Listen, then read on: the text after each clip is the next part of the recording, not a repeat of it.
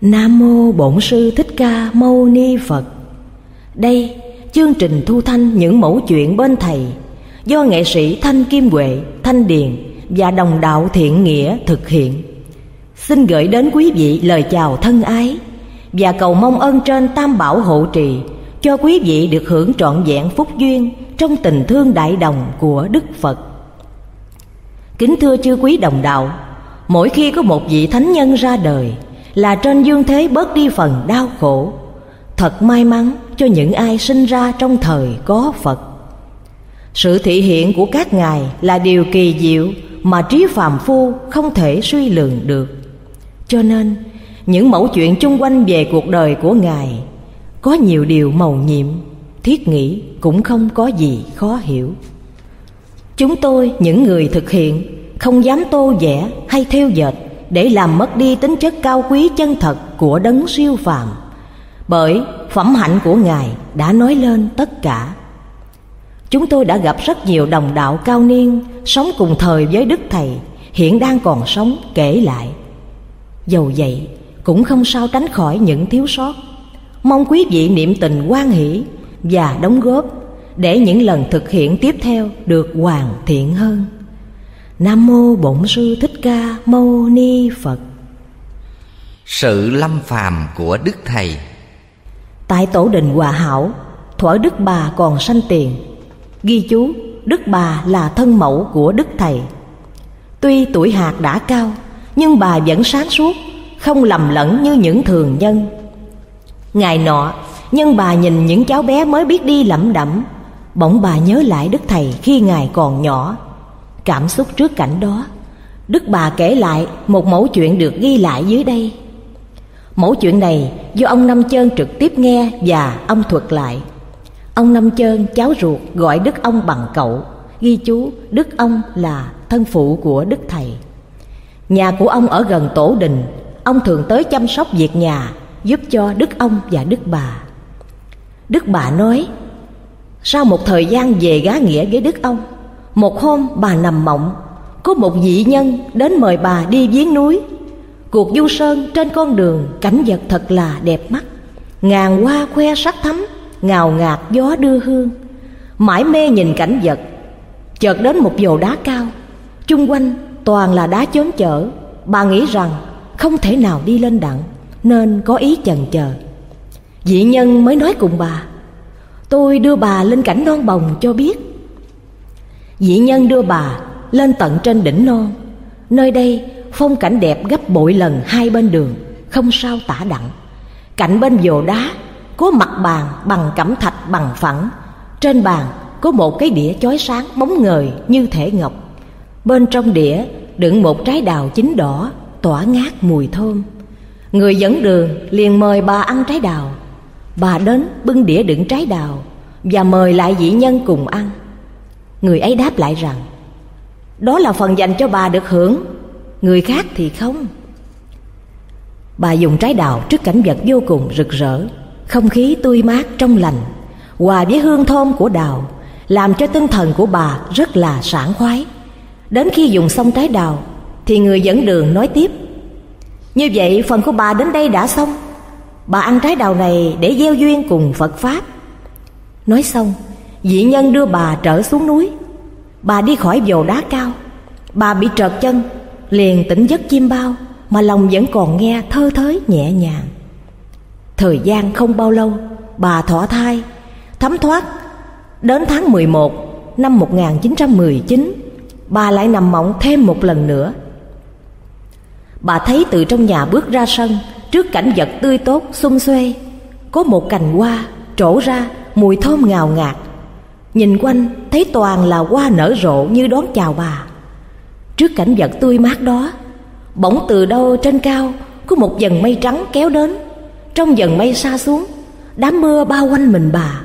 Những giọt mưa như mù sương, Nhẹ nhàng da vuốt khắp thân thể bà, Tạo cho bà một cảm giác sảng khoái Như trút đi tất cả sự nặng nhọc Mà bà đã cưu mang.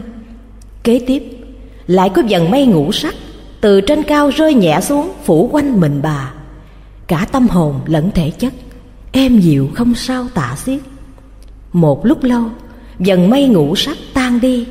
Bà bước vào nhà, Liền chợt giật mình thức giấc.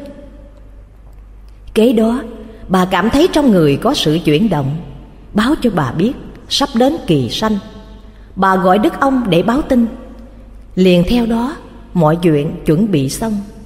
Đức bà thuật lại chuyện hạ sanh Đức Thầy Thật là khác thường. Chưa hề xảy ra bao giờ. Đức Thầy ra đời trong một cái bọc. Khi ra khỏi mình mẹ, Thật là trong sạch, Không có máu huyết đầm đìa, hôi tanh dơ bẩn. Cái bọc tự nứt ra, Một hài nhi với cặp mắt long lanh, Nhìn thế gian trầm tư, Chứ không hề có tiếng khóc Như những trẻ bình thường khác. Đức bà kể tiếp, Kể từ khi lẩm đẩm mới biết đi, Cho tới tuổi khôn lớn Phẩm hạnh của thầy nghiêm trang khác thường. Khi đến tuổi cấp sách đến trường, Đầu tiên học với ông thầy giáo khoái tại thôn Hòa Hảo. Sau đó, Ngài đi thi tiểu học ở quận Tân Châu. Thi xong, Ngài về nhà, Không chịu tiếp tục học thêm nữa. Ngài vẫn ở chung trong gia đình, Sinh hoạt bình thường như mọi người khác, Nhất là công việc đồng án Thường Ngài tuy có sự chung đụng với những người thiếu niên đồng lứa tuổi nhưng chưa bao giờ Ngài giữ vào những cuộc vui chơi. Sự trang nghiêm của bậc thánh nhân đã thể hiện qua Ngài khi tuổi còn niên thiếu.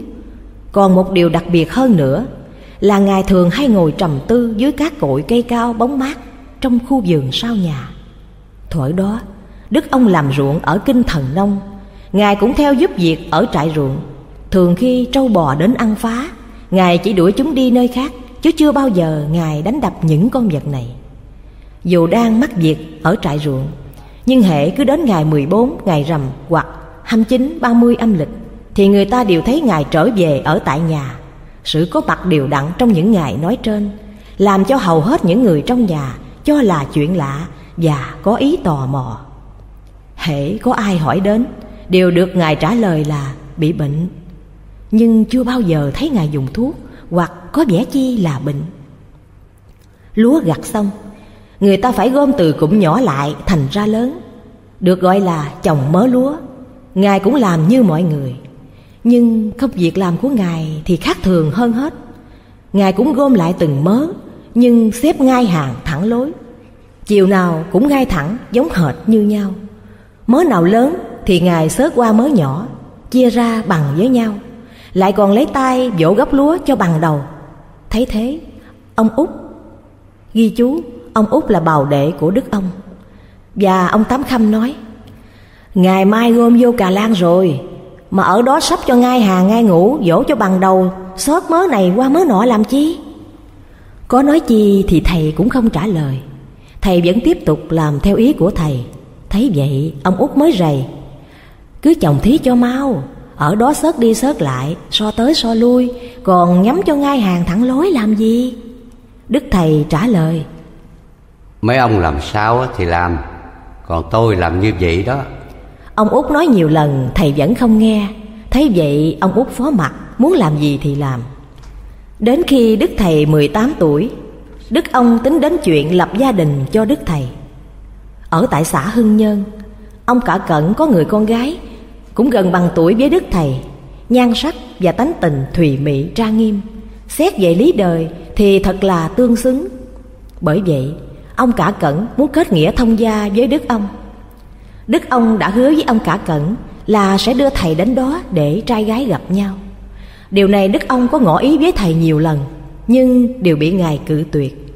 Túng thế, Đức ông mới sang qua bàn chuyện với ông út. Tìm cách nào đưa Đức Thầy sang nhà ông cả cẩn Như lời ông đã hứa. Ông út dâng theo lời anh. Nhân một hôm Đức Thầy sang nhà ông út Ông út yêu cầu thầy cùng đi đến nhà ông cả cẩn để giải quyết Giúp cho ông út việc sổ sách. Đức Thầy trầm ngâm một lúc Rồi mới nói. Nếu ông út cần tôi tiếp việc Thì tôi sẽ đi với ông. Vài ngày sau Đức Thầy cùng ông út đi đến nhà ông cả cẩn. Có hẹn trước Nên ông cả cẩn tiếp ông út và Đức Thầy. Sau khi qua lại đôi câu chuyện Thì người con gái của ông cả cẩn Từ trong bưng nước ra mời khách Nhìn cử chỉ của cô gái Đức Thầy đã rõ câu chuyện.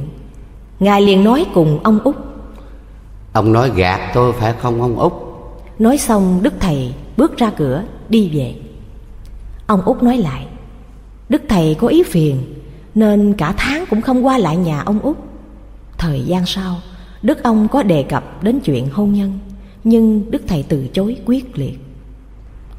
Sau đây là mẫu chuyện tiếp theo Trị bệnh cho Đức Thầy.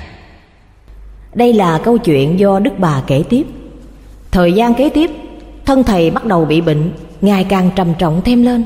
Đức ông chạy chữa thuốc thang đủ cả, Mà bệnh tình vẫn không thuyên giảm. Đức bà nhận thấy Căn bệnh của thầy lạ thường quá. Cứ trầm tư mặc tưởng, Thân hình càng ngày càng tiều tụy. Bà lo ngại là mắc phải bệnh tà. Bà bèn đề nghị với ông, Thử tìm thầy bùa thầy pháp chữa trị Coi như thế nào? Chứ thuốc uống vào như uống nước lã Thì biết làm sao đây?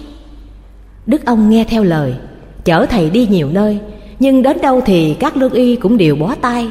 Hơn nữa, lúc này Đức ông bận việc làng Nên thường vắng nhà. Bệnh tình của thầy càng ngày càng trầm trọng, Đến bảy ngày không ăn uống chi cả. Bà thấy thế thì hết sức đau lòng. Từ trong bước ra chỗ thầy nằm, Nắm chân thầy lai dậy mà nói rằng, Trong mình ra sao? Không ăn uống thì làm sao sống nổi. Đức thầy ngồi dậy Hai tay căng ra nhìn bà rồi nói. Bà cả Bà nhìn tôi có phải ba đầu sáu tay không? Đức bà nhìn thầy Nghĩ là đã mê sản rồi. Bà khóc. Kế đó Người nhà chở Đức Thầy đi nhiều nơi để điều trị. Dưới đây cũng cần nhắc lại một chuyện lạ thường Ngoài sức tưởng tượng của con người và khoa học cũng không thể chứng minh, giải thích gì được. Nhưng chuyện này, trên thực tế, thì đã xảy ra trước mắt của nhiều người. Tại mặt dân có ông sải cả, người miên. Ông này chuyên dùng bùa ngải để trị bệnh tà ma. Ông có nhiều pháp thuật. Đức ông cùng vài người nữa chở thầy đến đó. Sau khi nghe Đức ông trình bày bệnh tình của thầy, Ông sải cả bước vào bên trong chánh điện của chùa. Sau một lúc, Ông sải cả bưng ra một ly nước. Đỏ như nước rượu Đến cho bệnh nhân uống. Đức thầy không chịu uống. Thấy thế, Đức ông rầy, Bệnh tình như vậy Mà thầy bảo uống thuốc lại không chịu uống Thì làm sao hết bệnh? Thấy đức ông có vẻ phiền trách, Nên thầy dị tình Bưng ly ngải bùa của ông sải cả để uống. Uống vừa xong ly nước thuốc, Bỗng Đức thầy rùng mình. Cả chùa chuyển động gần như muốn sập, Làm cho tất cả các người chung quanh bỏ chạy ra ngoài. Đến khi Đức Thầy không còn rùng mình nữa, Thì chùa cũng ngưng chuyển động. Trước chuyện lạ thường chưa từng có, Ông sải cả người miên khước từ chuyện chữa trị. Phần nhận xét. Đoạn này có một số người bảo là nên để ra ngoài những mẫu chuyện bên thầy, Vì nó gần như chuyện khoa học diễn tưởng, Tức không thể chứng minh bằng những phương pháp khoa học hiện đại. Nhưng xét thấy pha học là con đẻ của Phật học. Để hiểu người con thì chỉ có cha mới hiểu ngọn ngành. Còn con mà muốn hiểu rõ cha Thì cần phải có thời gian lâu dài. Hơn thế nữa, Chuyện xảy ra trước sự vô tư của những người hiện diện, Xét thấy cũng nên ghi đúng lại Để cùng nhau suy gẫm, Chắc cũng không hề gì. Còn như cứ câu chấp đúng hay sai, Mỗi sự việc đều phải đòi hỏi chứng minh mà trước đây Đức Thế Tôn đã nói, Ngoài thế giới này còn hằng hà sa số thế giới khác, Và trước khi uống nước, Đều phải niệm kinh siêu độ cho sinh vật sống trong ly nước. Với Phật nhãn, Ngài đã nói lên sự thật. Nhưng vào thời Trung Cổ Mà bảo phải chứng minh Thì không cách nào. Rồi mãi hơn hai ngàn năm sau, Với sự tiến bộ khoa học vượt bực của con người Thì không ai thắc mắc gì nữa. Mẫu chuyện tiếp theo. Núi Trà Sư. Kế đến Người nhà đưa Đức Thầy đi chữa bệnh Ở núi Trà Sư với ông Ba Nhật Mà người ta thường gọi là Ông Đạo Sôm tu luyện đạo bằng pháp thuật và bùa ngải là người nổi tiếng trong vùng thất sơn. Khi chữa trị bệnh tà ma cho ai thì ông thường hay dùng cây xôm làm binh khí. Hình thức giống như cây gươm nhưng nhỏ hơn và bằng sừng con trâu mỗi khi những bệnh nhân thường hãy thấy cây này đều quỳ lại xin ông tha cho và tự nhiên khỏi bệnh. Đến khi gặp đức thầy ông cũng làm như thế. Nhưng ông bị thầy dùng tay điểm mặt mà nói rằng Tôi không phải đau bệnh tà ma chi mà ông sơm tôi. Ông đạo ba Nhật dừng lại Đem cất hai cây xôn Vào trong rồi trở ra nói với Đức ông Ông cả ơi Tôi ở vùng bảy núi này trị bệnh đã mấy mươi năm chưa có bệnh nhân nào dám điểm mặt tôi. Hôm nay, con ông dám điểm mặt tôi. Như vậy, cái gốc hành bệnh này lớn lắm. Thôi, ông dắt về đi. Chừng tôi truy đặng căn gốc, Thì tôi mới có thể trị được. Trên đường về, Đi được một lúc, Đức Thầy cho mọi người biết là Tại vùng bãi núi này, Chỉ có ông Ba Nhật là người linh giỏi hơn các người khác. Sau đó, theo lời hẹn Đức ông đưa thầy đến lần thứ hai, Để ông Ba Nhật chữa bệnh cho thầy. Đến nơi thì được biết Ông Ba Nhật chưa tìm ra căn gốc của bệnh. Nhưng vì đường xa Và nể lời yêu cầu khẩn thiết của Đức ông, Nên ông Ba Nhật phải cố gắng. Nhờ vào sự tận tâm chữa trị, Nên ông Ba Nhật biết được nguyên nhân căn bệnh của Đức Thầy Không phải tầm thường như những kẻ phàm phu khác. Bởi không rõ nguồn cội của bệnh căn nên ông Ba Nhật lập đàn triệu thỉnh, Chư vị sơn thần năm non bãi núi, Giúp ông chữa bệnh cho thầy.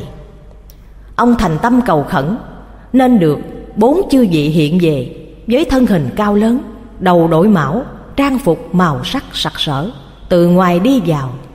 Ông Ba Nhật thật lòng quan hỷ, Cho rằng nhờ lời cầu khẩn linh ứng của mình Mà chư vị sơn thần hiện đến Để tiếp tay ông trị bệnh.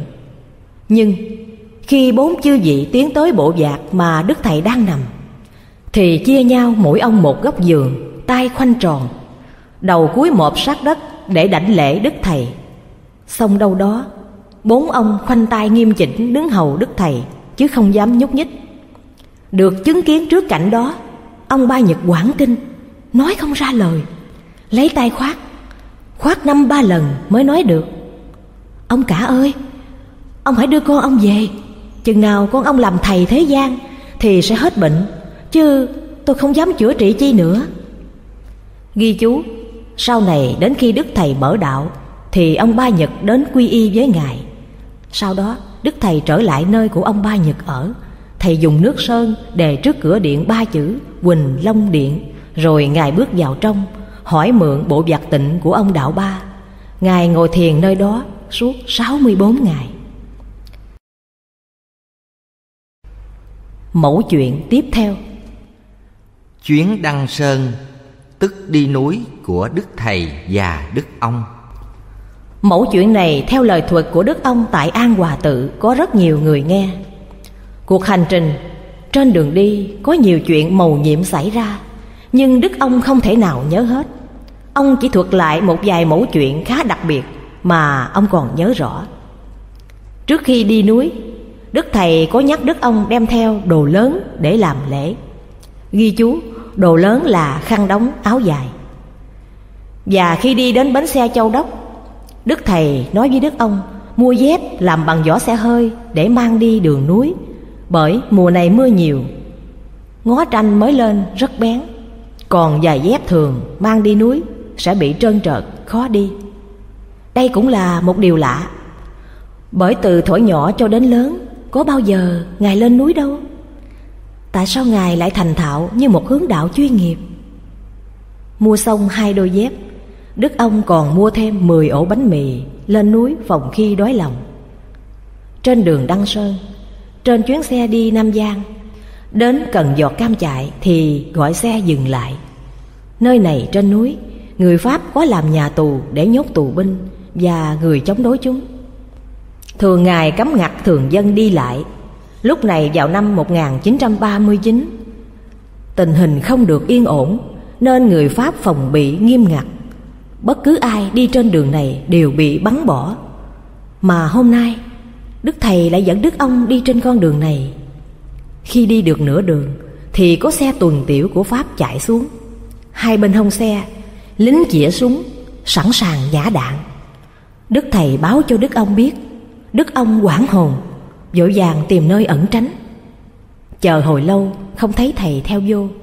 Đức ông nhìn ra thấy thầy vẫn đứng tự nhiên, Lưng tựa vào cột lồng đèn bên đường, Không trốn tránh. Mà lạ một điều là cũng không thấy quân lính Pháp nói chi đến Ngài.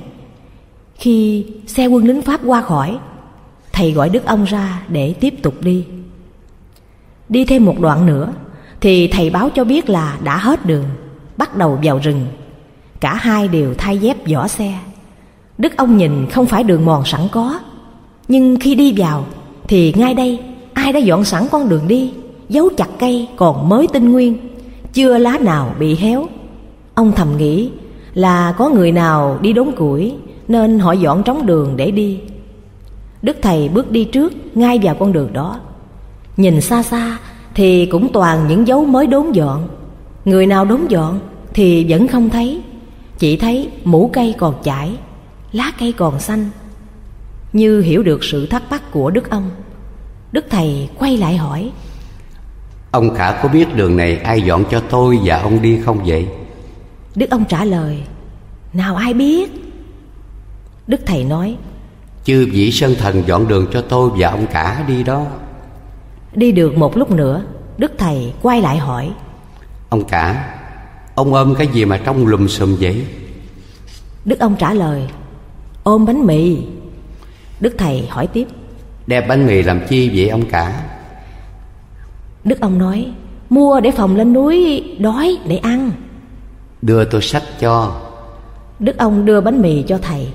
Thầy xỏ tay vào quai sách Đi một đổi có nhánh cây nhô ra. Thầy máng một chục ổ bánh mì lên đó Rồi tự nhiên bước đi. Đức ông bước theo hỏi Ủa um, sao không mang theo lại máng đó? Máng đó phòng khi có người đi núi đói Họ lấy mà ăn. Còn tôi với ông đi núi có thiếu gì cơm đâu mà ông sợ. Đức ông nhìn mấy ổ bánh mì tiếc của. Nhưng thấy thầy rảo bước Cũng đành phải đi theo. Đức thầy nói tiếp. Lên núi có cơm Mà cơm chay thôi nghe ông cả. Cá thịt thì không có. Đức ông nói Có cơm nuốt no bụng thôi Chứ cần gì cá thịt. Đi được một đổi Mặt trời lên cao Bụng đã đói Mà không thấy nhà cửa Trại hoặc chùa am chi cả. Chỉ toàn là rừng rậm hai bên Núi non mù mịt. Đức ông lo sợ Tự nghĩ đói rồi Làm sao có cơm ăn đây? Bỗng Đức Thầy nhìn lại. Ông cả đói rồi phải không? Ráng chút nữa sẽ có cơm ăn. Đức ông lấy làm lạ Giữa rừng sao lại có cơm ăn? Tuy nghĩ vậy chứ không nói ra. Đi được một lúc nữa Đến một tảng đá bằng phẳng. Trên đó có một cái giếng nước nhỏ. Đức Thầy dừng lại Ngồi trên tảng đá Lấy tay bụng nước uống và gọi. Ăn cơm ông cả ơi. Đức ông thấy thầy uống nước Còn ông thì đói chứ không khác Sao lại còn kêu ông ăn cơm? Cơm đâu mà ăn? Ông ngồi chần chờ chưa biết phải làm sao Thấy đức thầy hốt thêm một hớp nước nữa Rồi dục. Ông ăn cơm chứ? Sao còn ngồi hoài vậy đó? Đức ông bước đến bên giếng Thấy nước trong ngần. Ông bắt chước làm theo thầy Dùng hai tay bụng nước uống. Ông nói Khi bụng nước uống vào Mùi thơm ngào ngạt Thơm thật lạ thường Ngọt cũng lạ thường. Mùi vị từ xưa đến giờ Chưa bao giờ có. Đức ông bụng uống nhiều hớp nước một lúc Thì no đầy và khoan khoái khác thường. Kế đó Đức thầy hỏi No chưa ông cả? Ông còn đói nữa không? Đức ông mới hiểu lời của thầy bảo là Cơm chay trên núi. Ông thấy lòng không đói Không thèm cơm Mà lại no đủ khỏe khoắn lạ thường. Tiếp tục lên đường Cũng với con đường mới được dọn Bỗng Đức Thầy dừng lại gọi Ông cả ơi Sửa soạn đồ lớn để làm lễ Đức ông nhìn quanh Không thấy chùa miễu am cốc chi Mà Đức Thầy bảo làm lễ. Vậy thì làm lễ ở đâu? Tuy nghĩ vậy Chứ ông cũng mặc áo dài Bịch khăn đóng vào Vừa xong thì Đức Thầy chỉ. Đó Lại làm lễ ông đó. Đức ông nhìn theo Thì thấy có một bàn thạch Có một ông già đã ngồi sẵn nơi đó Lấy làm lạ. Ông hỏi Đức Thầy Ông đó là ai vậy Ông lại làm lễ, Rồi hỏi ông ta, Chứ sao ông lại hỏi tôi? Đức ông bước lại chắp tay làm lễ, Và được ông già đó khuyên việc tu hiền Giúp đỡ xã hội lập công bồi đức. Câu chuyện sắp kết thúc. Đức ông mới hỏi, ông ấy là ai? Thì được ông cho biết, Danh từ gọi ông trước kia là Cố Quảng. Đức ông kính lễ rồi lui ra. Đoạn này Đức Thầy có giải thích cho Đức ông được rõ là Xưa kia Đức Cố Quảng bị Pháp dây hãm rồi mất tích. Nay thì Đức ông gặp lại nơi này. Tiếp tục lên đường Cũng theo lối hàng cây mới dọn. Đến xế chiều Bỗng Đức Thầy gọi ông mặc đồ lớn để làm lễ. Đức ông lại nhìn quanh Cũng không thấy chùa miễu chi. Nhưng cũng nghe lời Mặc áo dài, bịch khăn đóng vào. Rồi Đức Thầy cũng chỉ cho ông thấy Một ông ngồi trên bàn thạch y như kỳ trước. Nhưng tướng mạo rất là trang nghiêm. Đức ông hỏi, ông đó là ai vậy? Thì cũng được thầy bảo là, cứ hỏi ông ấy thì rõ. Đức ông đến làm lễ, Và cũng được ông nhắc việc tu hiền giúp đỡ xã hội, lập bồi công đức. Dạy việc xong, Đức ông hỏi ông tên chi? Thì được ông cho biết, Ông là Nguyễn Trung Trực. Đức Thầy cũng cho ông biết, Ông Nguyễn Trung Trực xưa kia Bị Pháp hành quyết tại Rạch Giá, Nay cũng còn ở đây. Rồi lại tiếp tục lên đường. Đến chiều tối, Đức Thầy dừng lại. Ngài leo lên một tảng đá bằng phẳng, Rồi quét dọn sạch Và bảo Đức ông, tối rồi nghỉ đi. Đức ông cũng cảm thấy mệt mỏi, Bước lên tảng đá ngồi nghỉ. Một lúc thì trời sẫm tối, Sương núi lạnh lùng, Làm cho ông lạnh muốn phát run. Ông than, Lạnh như vậy, Không có mền đắp, Thì làm sao ngủ đặng? Lúc đó, Đức Thầy đã nằm xuống Ngài nói Không có gối Ông nằm trên cánh tay của tôi ngủ đỡ đi. Đức ông nằm xuống Gối đầu bằng cánh tay của Đức Thầy. Thầy mới lấy tay bên kia ôm ngang ngực của Đức ông. Còn chân thì thầy gác ngang lưng của ông. Thầy ôm Đức ông nằm trên tảng đá. Đức ông nói Khi thầy ôm xong Bao nhiêu lạnh lẽo tức khắc tan đi. Sự ấm áp thật lạ lùng Tỉ như đắp đôi ba cái mền vậy Đức ông đi dần vào giấc ngủ lúc nào không hay. Đến khi gần tỉnh giấc Thì nghe Đức Thầy gọi Ông cả ơi Trên núi non rừng rậm Mà sao có xe hơi chạy Đèn sáng quá Mở mắt ra coi đi. Đức ông nghe gọi mở mắt ra coi Thì thấy hai con cọp bạch ngồi hai bên Cặp mắt như đèn pin rọi vô sáng lòa. Đức ông quảng hồn Lấy tay bụm mắt Bắt đầu phát lạnh Rung lập cập. Đức thầy hỏi Gì mà rung dữ vậy? Đức ông nói Mẹ đẻ cho tới lớn Chưa từng gặp cảnh này. Thôi ông đừng có sợ. Chư vị sơn thần về giữ cho tôi với ông ngủ Có gì đâu mà ông sợ dữ vậy. Mặt đức thầy nói Còn ông rung thì vẫn rung. Rung mãi không sao kềm đặng. Thấy ông sợ quá Đức thầy an ủi ông. Một lúc thì bảo ông mở mắt ra. Ngài nói lớn Trời đã sáng Người ta đi hết rồi, Còn đâu nữa mà sợ. Ông lấy tay ra, mở mắt, Thì không còn thấy hai con cọp nữa. Ông bình tĩnh lại, Ngồi dậy và sửa soạn tiếp tục lên đường. Cũng con đường mới vừa được dọn dẹp. Đến trưa, Đức ông cảm thấy đói. Đức thầy hiểu ý, Khuyên ông cố gắng đi, Chút nữa sẽ có cơm. Kế đó, Đức thầy cũng dừng lại bên tảng đá bằng phẳng. Cũng có giếng nước nhỏ trong ngần. Ngài lấy tay bụng nước uống Và bảo Ông cả ơi ăn cơm. Hôm nay Đức ông không còn ngần ngại Mà bước lại liền Lấy tay bụng nước uống Thì mùi vị thơm ngát, ngọt ngào Cũng giống y như ngày hôm qua vậy. Rồi kế đến những ngày khác Cũng giống hệt như nhau. Mỗi ngày chỉ dùng một bữa nước Mà no suốt cả ngày. Suốt những ngày theo thầy trên non Chỉ duy nhất dùng nước thay thực phẩm Mà không thấy đói hay thèm cơm. Còn sức lực thì dường như mạnh mẽ hơn xưa Tinh thần cũng có phần phấn chấn. Đến trưa thì Đức Thầy bảo Để tôi dẫn ông lại hồ sen xem chơi cho biết. Tiến đến hồ sen Thầy chỉ cho ông coi sự lạ thường. Lá sen thật to Ước chừng người vào đó ngồi cũng chưa chìm. Bông nở thật là to Có muôn ngàn cánh Nhụy đôn quanh Sự đẹp chưa hề có trên thế gian này. Còn những gương sen Đường kính độ một thước tay Hột sen phần ló ra ngoài Cũng gần bằng bắp tay Càng nhìn gợi cho ông lòng thích thú lạ kỳ. Đức ông trầm trồ Nhưng liền đó Đức thầy bảo Ông cả coi thì được Chứ đừng bẻ, đừng hái. Đức ông nghe vậy nên không dám đụng đến Và hỏi thầy Bông sen gì mà to lớn quá vậy? Sen Tây Dực đó ông cả. Trên bước đường Đăng Sơn Đến chiều tối thì thầy dừng lại. Ngài leo lên tảng đá lớn và bằng phẳng Quét dọn sạch gọi đức ông nghỉ ngơi. Và thầy nhắc ông hãy quan sát chung quanh nơi này. Chừng đó đức ông mới để ý tất cả nơi này toàn là đá trắng. Bên cạnh ông nằm có mấy bụi tranh đưa lá ra ông lấy tay, gút ba gút lá tranh để làm dấu. Đức thầy thì đã nằm trước. Ngài cũng đưa cánh tay như mọi hôm để đức ông gối đầu, cũng ôm ông như những bữa trước. Và sự ấm áp khỏe khoắn giống như mọi hôm. Nhưng hôm nay còn thêm một điều hết sức là phi thường. Vì khi đang trong giấc ngủ, thì đức ông có cảm giác xác thân nhẹ nhẹ như đang đu đưa trên chiếc võng. Nhưng khi chợt giật mình mở mắt thì vẫn thấy nằm y nguyên trên tảng đá.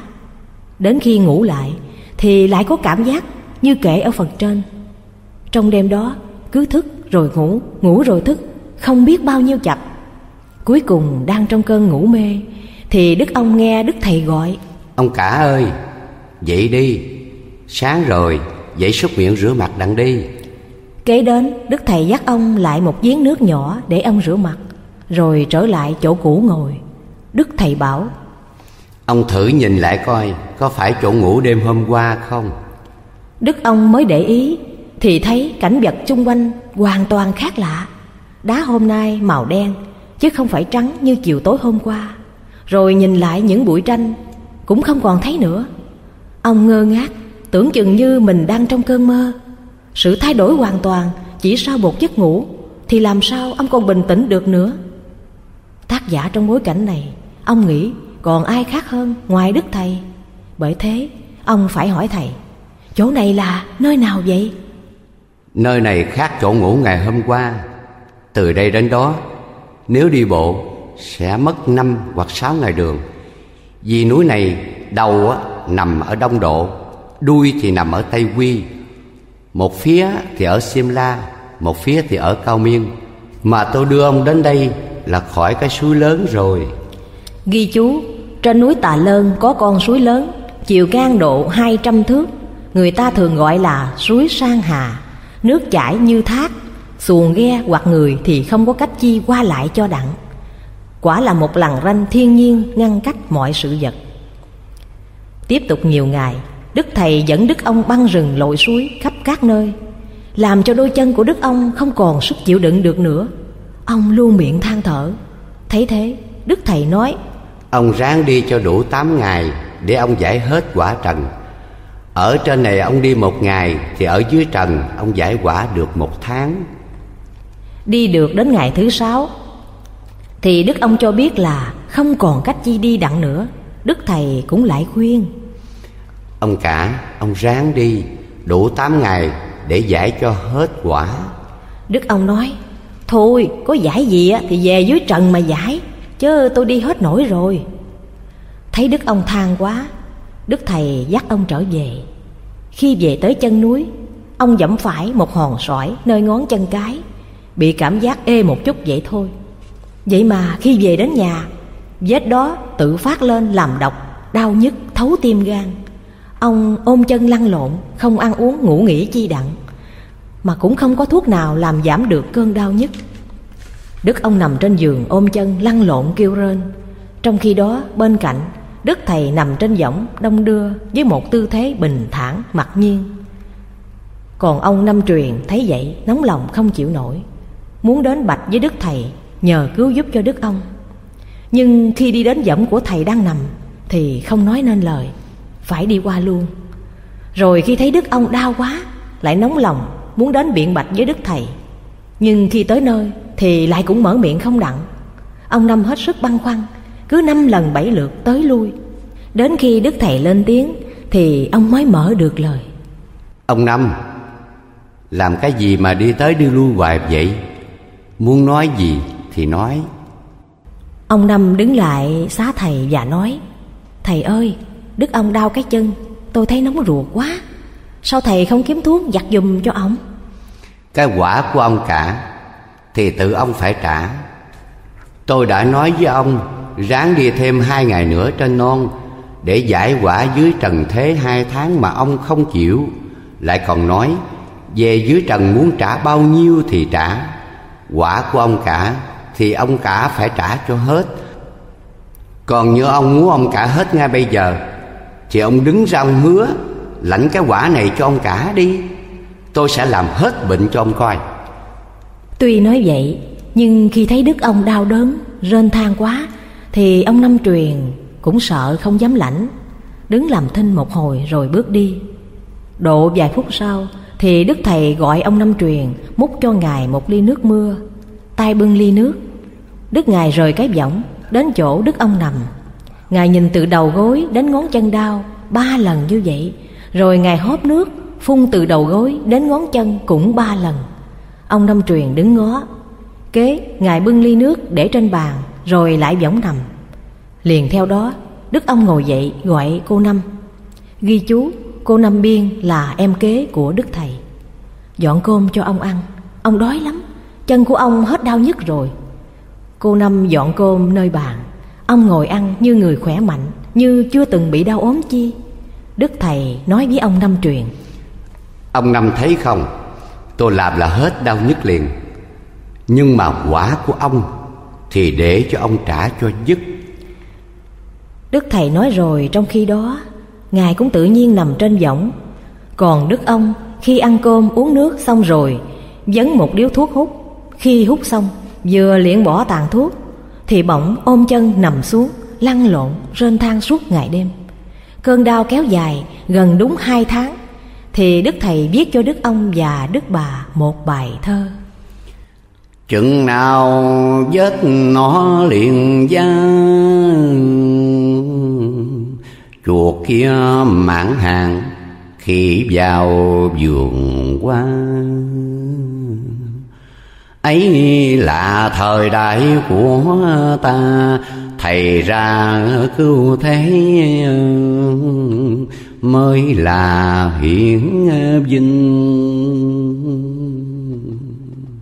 Đúng hai tháng sau, Vết thương không chữa trị mà tự nhiên lành. Sau khi vết thương của Đức ông lành, Thì Đức Thầy gọi ông Năm Truyền, Lập cho Ngài một bàn hương án ngoài trời, Để Ngài mời ông bà cả chứng kiến Cho Ngài thỉnh ấn Ngọc Hoàng cứu dân độ thế. Lúc này đúng vào ngày 18 tháng 5 Năm kỷ mão. Và mẫu chuyện tiếp theo. Đức Thầy tắm sông. Chuyện này xảy ra vào năm 1939 Ông Bảy Dứt, con của ông cả ở làng Mỹ Hội Đông Cùng bạn làng với Đức ông. Khi Đức Thầy lập đạo Thì ông cả và con là ông Bảy Dứt cùng đến quy y với Đức Thầy Nhân một ngày, ông cả và con đến thăm Đức Thầy. Đức Thầy rủ ông Bảy Dứt đi tắm với Ngài Và có cả hơn 10 người cùng đi tắm chung. Ông Bảy Dứt thuở đó cùng tuổi với Đức Thầy. Lúc này thầy thường mặc bà ba trắng Và ngài đang viết bài Để chân đất Bắc. Trong khi tắm có trên 10 người Nhưng Đức Thầy gọi ông Bảy Dứt kỳ lưng cho ngài. Ông Bảy Dứt kỳ lưng cho thầy Nhẹ chứ không dám kỳ mạnh. Lúc này mới đang mở đạo. Kim thân của ngài thật là ốm. Thấy thế thầy bảo Ông Bảy à Kỳ lưng cho tôi mạnh đi. Lưng tôi cũng đất không chứ gì. Ông Bảy dứt kỳ mạnh. Đức Thầy gục tới gục lui Sức không chịu nổi. Xong ngay lúc đó Đức Thầy quay lại nhìn ông Bảy.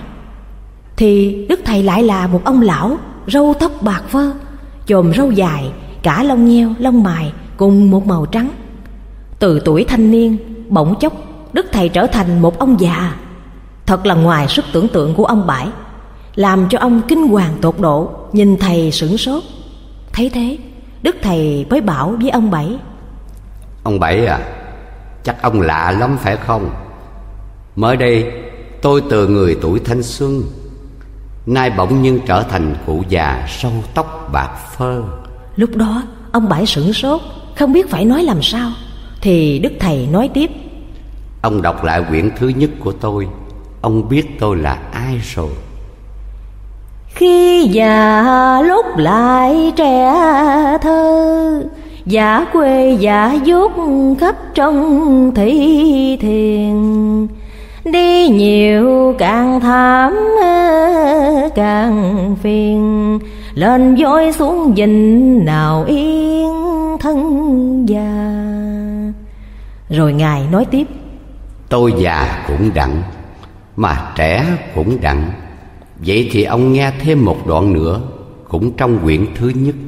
Dàm nao rài đã đến rồi Quay thuyền trở lại bằng nai chở đình Hát hai câu hát quê tình, Đặng xem dân chúng chớ đình làm sao. Sáng ngày chờ nhóm lao sao Dạ bận áo màu ai cùng dòm xem. Mấy thằng trai trẻ thấy thèm Đứng xa quanh quẩn nói dèm với nhau.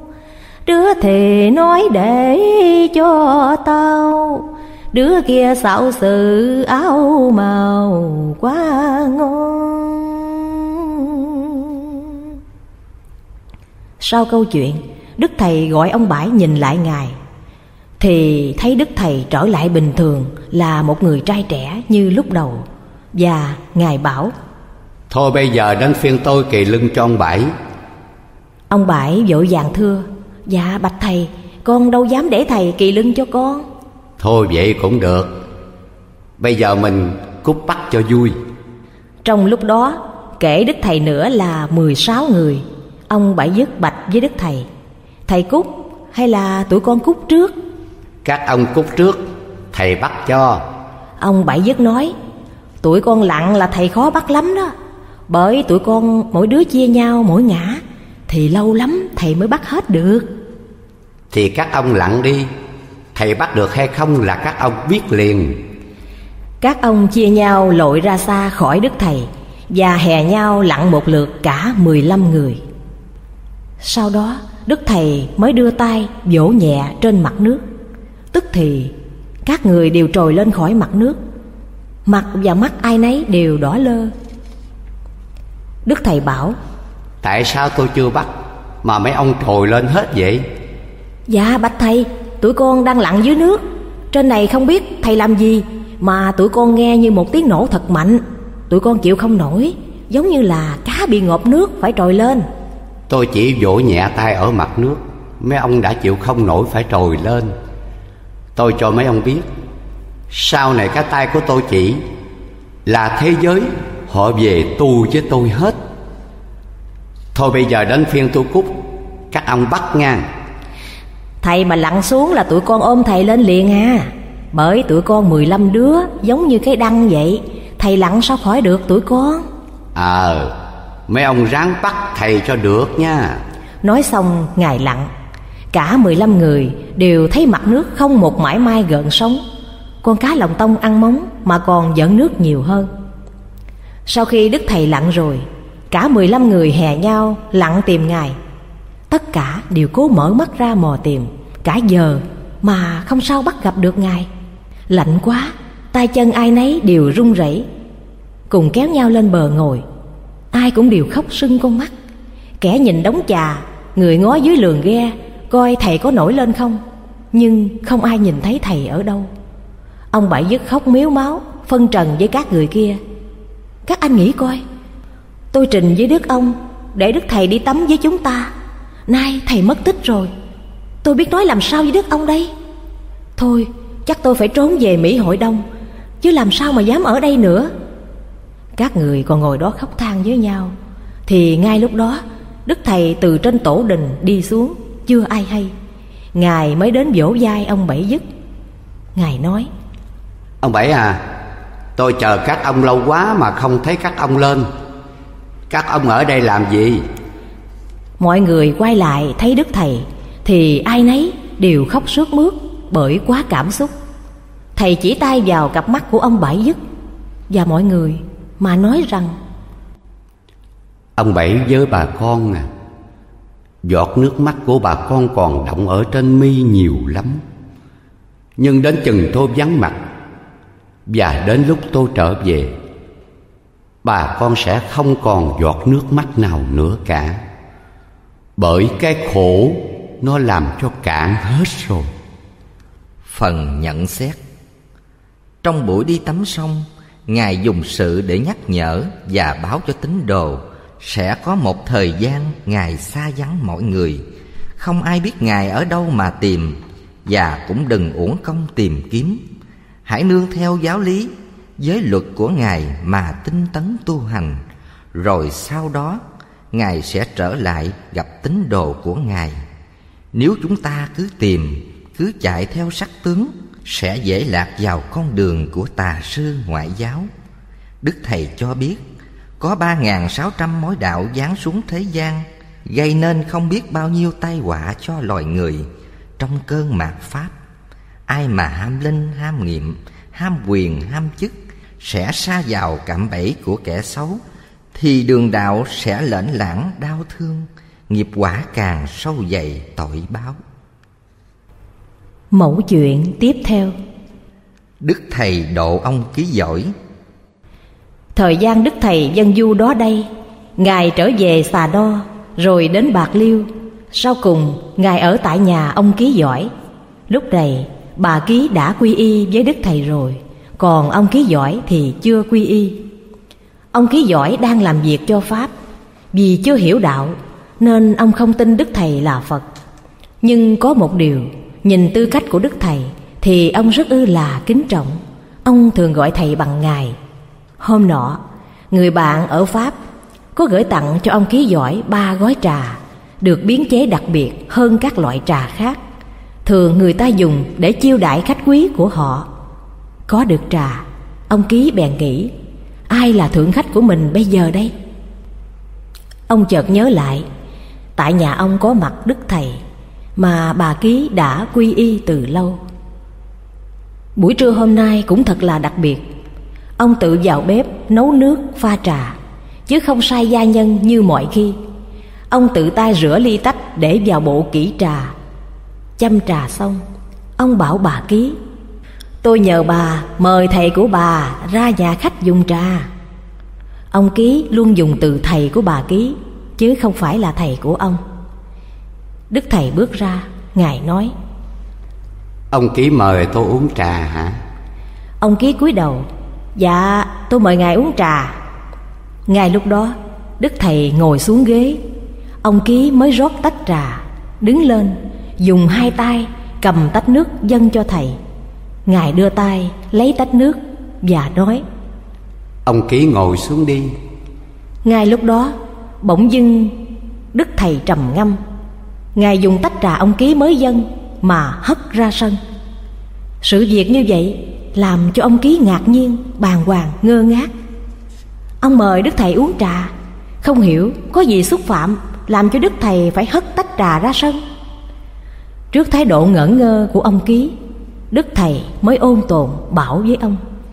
Ông Ký à Chắc có lẽ ông khó chịu trước hành động của tôi phải không? Tại sao tách trà tôi không uống Mà lại hất ra sân? Nè Tôi cho ông biết Cách đây độ một ngàn thước Có kho xăng đang bốc cháy dữ dội. Nhờ tách trà của ông đưa cho tôi kịp thời Tôi dùng nó Để dập tắt ngọn lửa.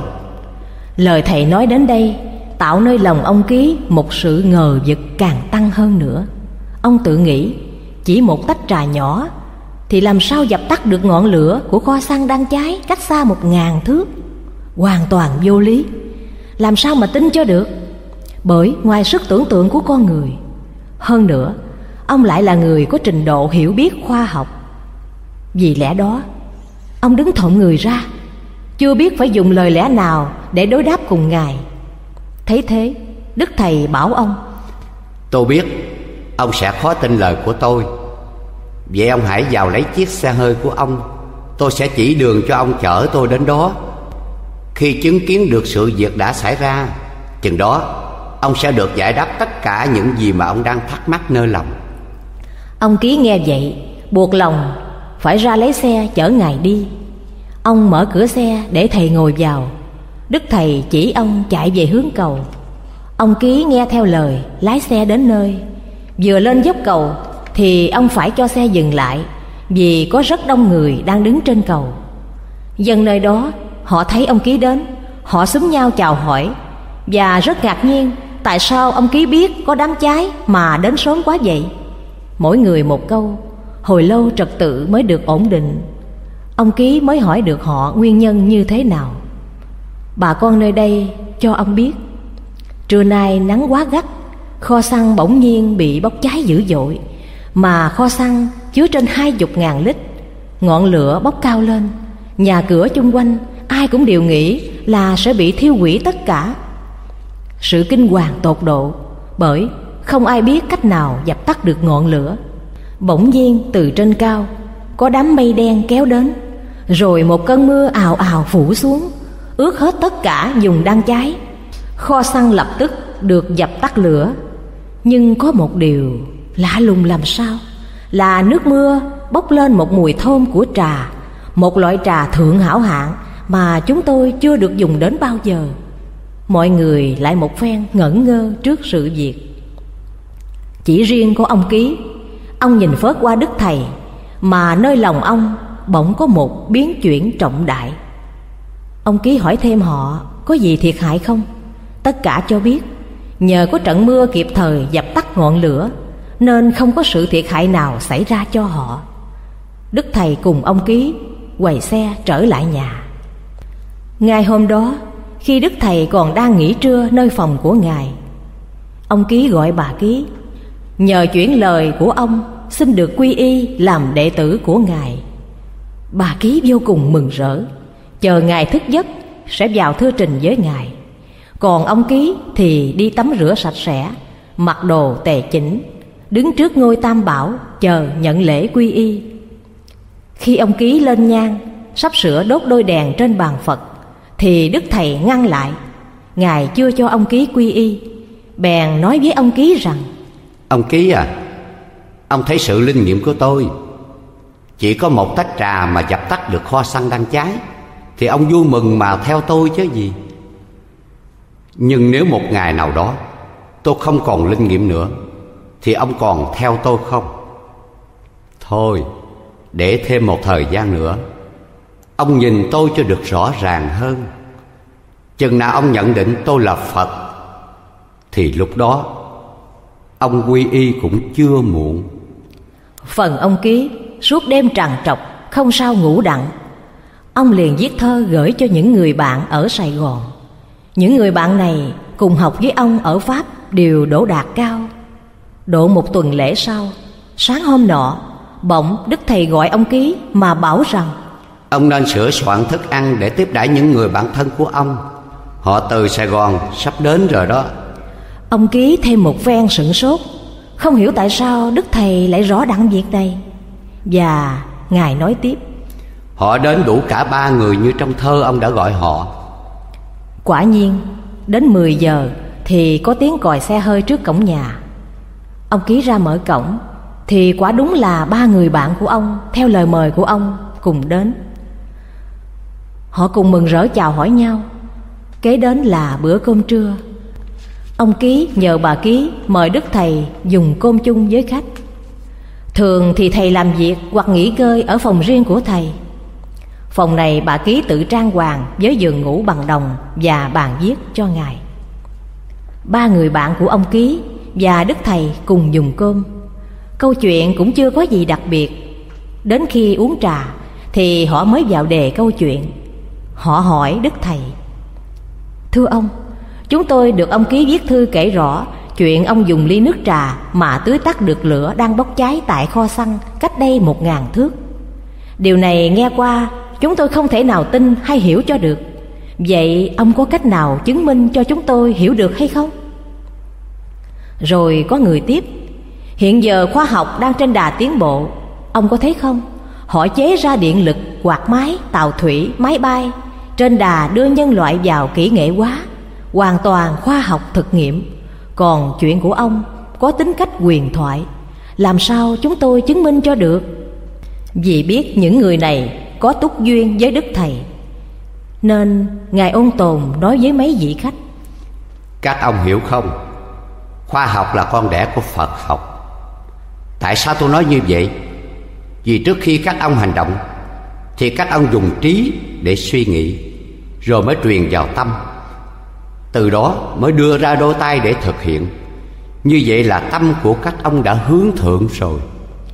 Các ông khách cũng chưa chịu bởi họ chưa hiểu lẽ nhiệm màu của Phật Pháp. Trong đầu họ luôn luôn suy diễn cách thức khoa học thực nghiệm, Nên họ nói với Ngài. Ông nói vậy, nhưng chúng tôi thấy không có gì thực tế để chứng minh. Còn ông xem đây Đây là quạt máy. Chúng tôi mở công tắc điện là nó quạt ngay. Và đèn đây, Chúng tôi mở công tắc là có ánh sáng. Miệng nói, Rồi tay họ hành động. Tạo cho căn phòng sáng và mát mẻ.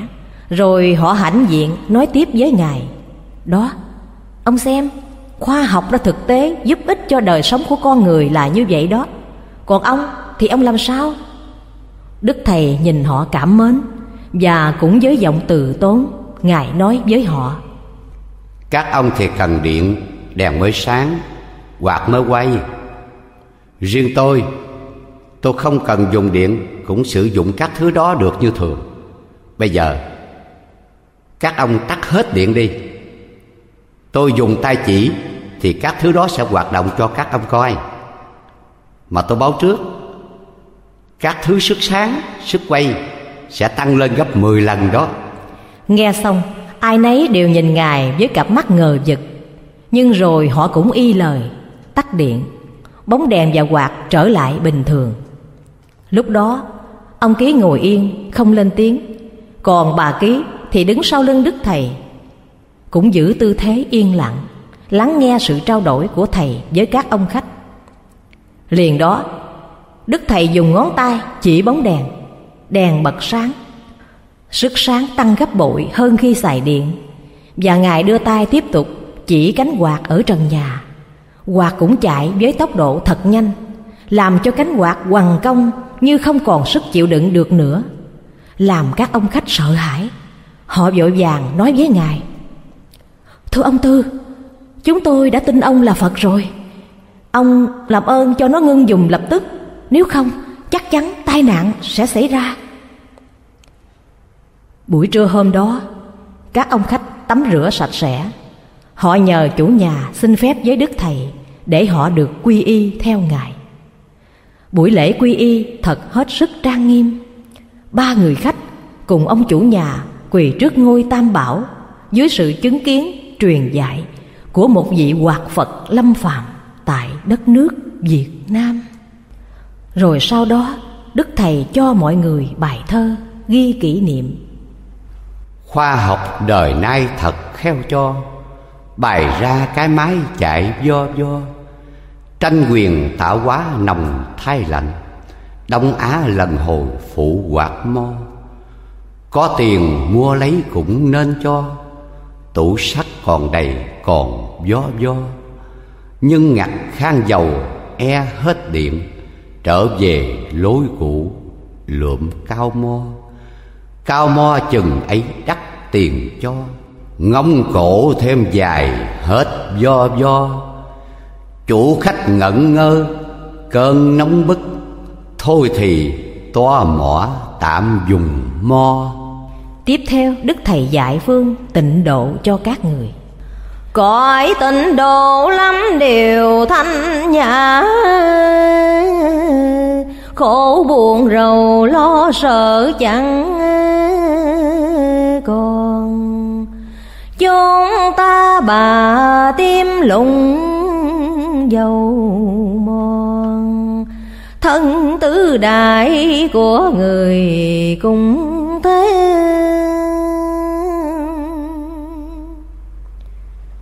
Ông ký giỏi được Đức Thầy chỉ cho phương tịnh độ. Ông hành trì hàng ngày, Luôn luôn trì niệm. Lúc nào ông cũng mặc chiếc áo choàng, Dù có khách hay không cũng vậy. Và ông thường ở riêng trong phòng tịnh niệm của ông. Thời gian qua, Một hôm Ông báo cho gia đình, Ông sắp giảng sanh qua miền cực lạc. Quả đúng ngày giờ như ông đã báo, Ông tắm rửa thay đồ sạch sẽ, Nằm trên giường, xuôi tay chân, niệm Phật, Cho đến khi trút hơi thở cuối cùng. Sắc mặt của ông trông hết sức là an nhiên, tự tại. Một điều cũng cần được nhắc nhở Là ông đang khỏe mạnh, bình thường, Chứ chẳng hề đau ốm, bệnh hoạn chi. Ông giỏi văn giỏi, được Đức Thầy cho bốn câu thơ Ngài viết tại Bạc Liêu ngày 11 tháng 9 năm 1941 nhằm ngày 20 tháng 7 năm Tân Tỵ. Hào quang chư Phật rọi mười phương Đạo Pháp xem qua chớ gọi thường Chuyên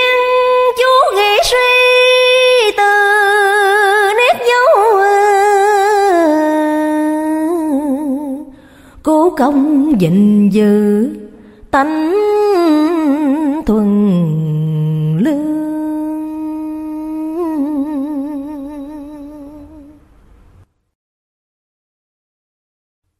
Sau đây là mẫu chuyện tiếp theo. Đức Thầy độ cho người Trung Hoa ở chợ lớn. Chuyện xảy ra vào năm 1945 Đức Thầy trên đường dân du thuyết giáo Khởi hành từ Long Xuyên đến Rạch Giá Xe của Đức Thầy ngồi do bác sĩ Trần Lũy lái. Tháp tùng theo Thầy, Có một chiếc xe khác nữa, Gồm có ông Phan Thành Vọng và các vị đồng đạo. Xe của Đức Thầy đi trước khá lâu, Còn xe của ông Vọng thì đi sau. Xe vừa đến thị xã Mông Thọ, Đức Thầy gọi ông bác sĩ Lũy dừng xe lại. Đức Thầy mở cửa bước xuống. Thầy bước vào quán bên vệ đường. Ngài ôn tồn nói với người chủ quán. Này cô chủ quán Cô vui lòng cho tôi gửi bánh xe lại đây. Nếu một lát nữa Có chiếc xe trắc sông nào ngừng lại đây Xe bị bể bánh Thì cô nói cho họ biết Là tôi có gửi cho họ cái bánh xe để thay. Cô chủ quán nói Anh nói như vậy Thì tôi biết ai đâu mà nói cho họ thay bánh xe. Còn xe cộ chạy dập dìu Thì biết xe ai bị bể bánh đâu mà hỏi. Không Xe chạy thì nhiều.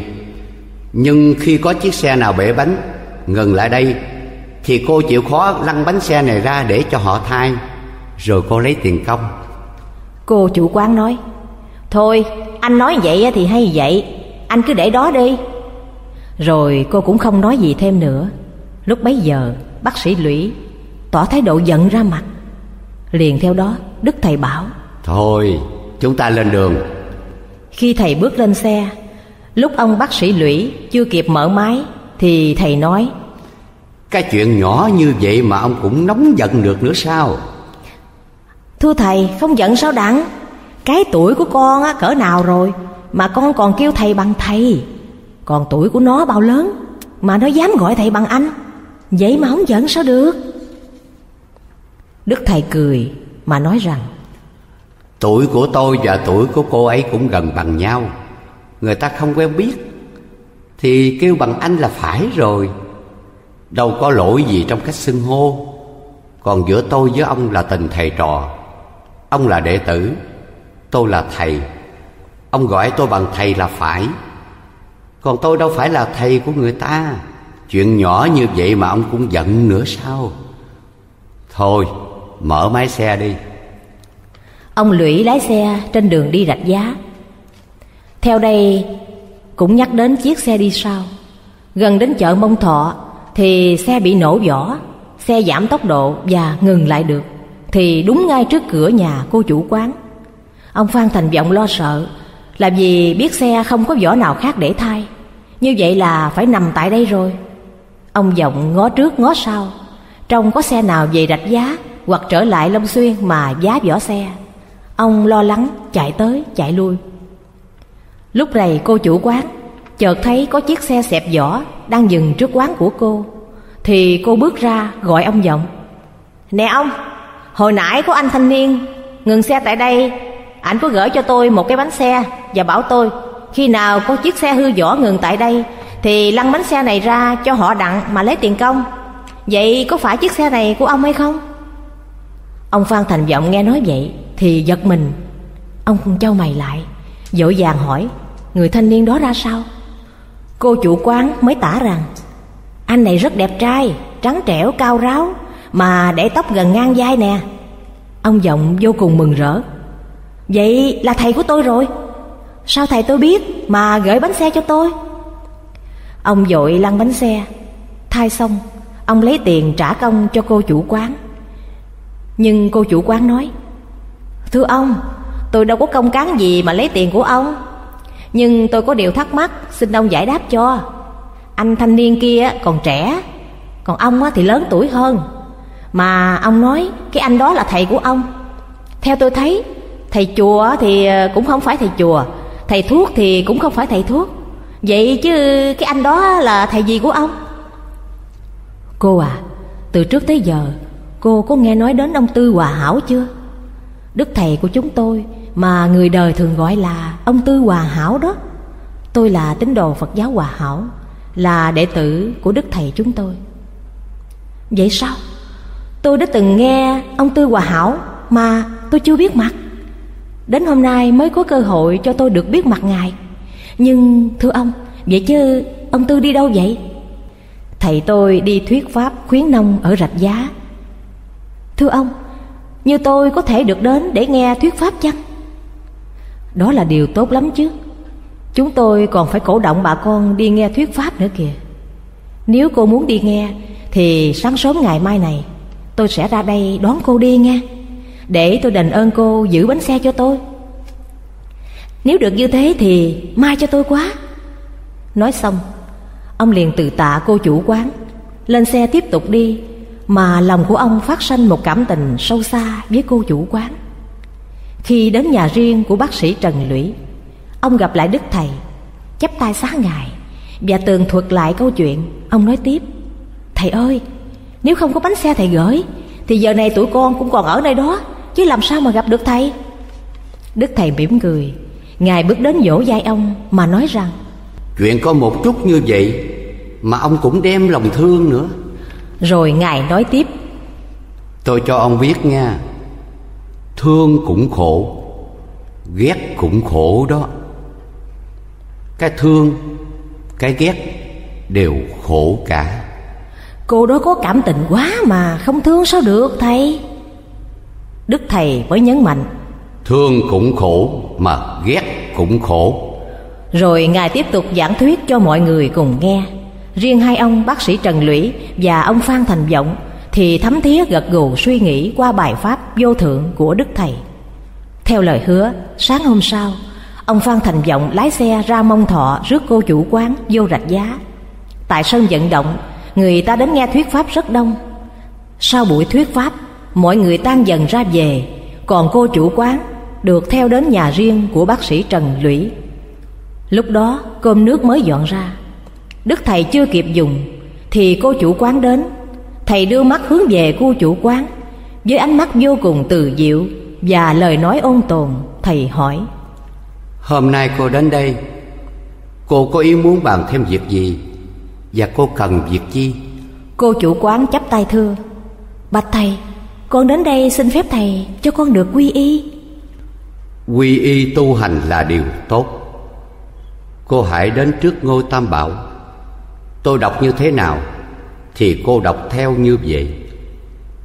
Rồi y theo đó mà tu. Sau khi làm lễ phát nguyện quy y cho cô rồi Đức Thầy kêu ông bác sĩ Trần Lũy Bảo cho cô quán một bức trần già Một quyển sách nhỏ Rồi dặn cô về nhà coi theo đó mà tu.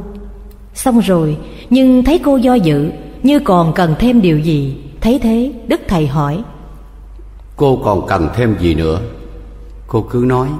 Bạch thầy Hôm nay quy y theo Phật Là một điều hết sức may mắn cho con. Còn riêng thân tộc của con Chưa ai biết đạo đức chi cả. Họ đang sống ở chợ lớn Bình Tây. Có cách nào chuyển họ đến diện kiến với thầy Để họ được quy y theo thầy chăng? Thôi Phần của cô Cô lo. Còn phần của dòng họ Để dòng họ lo. Cô nên nhớ Đầu ai chi nấy Cô khỏi phải bận tâm lo cho người ta. Làm việc giác ngộ cho đời là tốt đó. Tôi nói cho cô biết, Cả thân tộc của cô, Họ không chịu quy y theo tôi đâu. Họ nói, Chừng nào tôi nói được tiếng Tàu Thì họ mới chịu quy y theo tôi. Cô chủ quán suy nghĩ, Tại sao Đức Thầy biết rõ dòng họ của mình Và mình là người Tàu Cô cáo từ ra về, Thẳng đường cô đi luôn về chợ lớn. Gặp thân nhân, Cô tường thuật lại sự việc đã xảy ra Và khuyến khích mọi người nên theo Phật. Họ trả lời với cô, Họ có nghe nói đến Đức Thầy lâu rồi, Nhưng tất cả đều cho là người không có học nhiều Sức hiểu biết, chưa chắc gì bằng họ.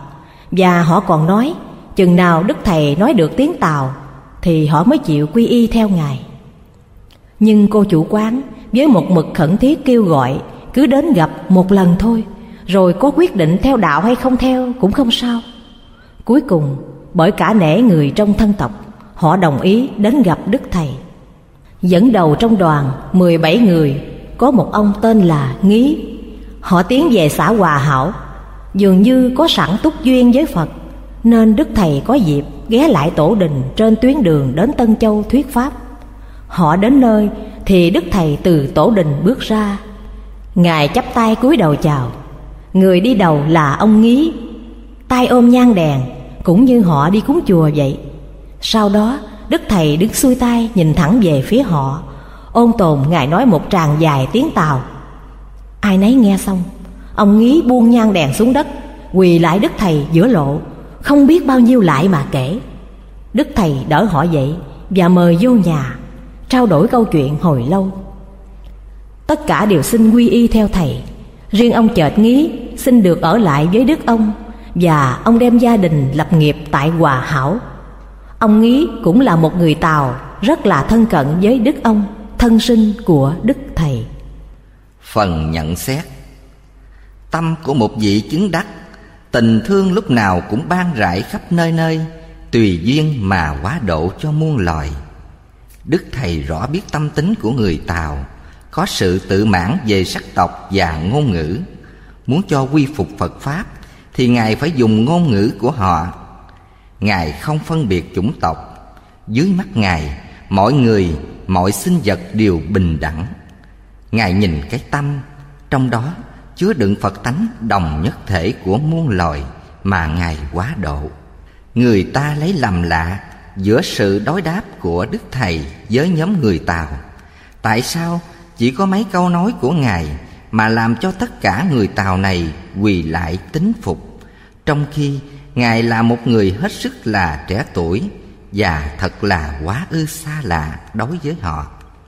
Nguyên khi được cô em gái cho họ biết là đã có vị Phật ra đời, kêu gọi họ quy y tu hiền theo Phật đạo thì cả nhóm mới thảo luận với nhau mình đã có đạo nhân của đức khổng tử gian danh khắp thiên hạ mà đạo nhân đã có từ lâu thì cần gì học theo đạo phật?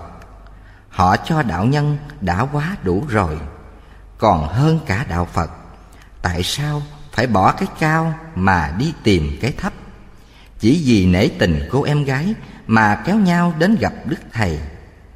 Nhưng khi gặp đức thầy Lời nói đầu của Ngài đã giải tỏ cho họ tất cả cái cao ngạo, cái dị biệt trong lòng và cùng một lúc Ngài dạch cho họ con đường Phật đạo mà họ phải bước đi và chỉ có con đường này mới đoạt được quả vị Phật để giải thoát khỏi dòng sanh tử luân hồi. Ngài thấu hiểu tâm tư của họ, giải đáp tất cả quẩn khúc trong lòng họ, trong khi họ chưa một lần mở lời cùng Ngài thì thử hỏi làm sao họ không tính phục chúng ta đã theo phật đạo, tức là chúng ta đã theo con đường của phật đã đi. Chắc ít nhiều gì hành giả cũng phải rõ đâu là túc duyên với phật pháp. Từ chuyện đức thầy biết rõ là xe của ông phan thành vọng bể vỏ trước quán của cô gái và cô gái cùng với tộc họ của cô có túc duyên cùng ngài, nên họ đã phải quy y theo phật pháp. Ngài biết rõ con đường của chúng sanh đang đi mà với lậu tận thông của Ngài, Thì Ngài đâu lạ gì từ nhiều kiếp trước. Những người Tàu này đã có duyên cùng Ngài, Nên Ngài đã ra công độ cho họ vậy. Thật là Duyên lành rõ được khùng điên. Chẳng qua kiếp trước, Thiện duyên hữu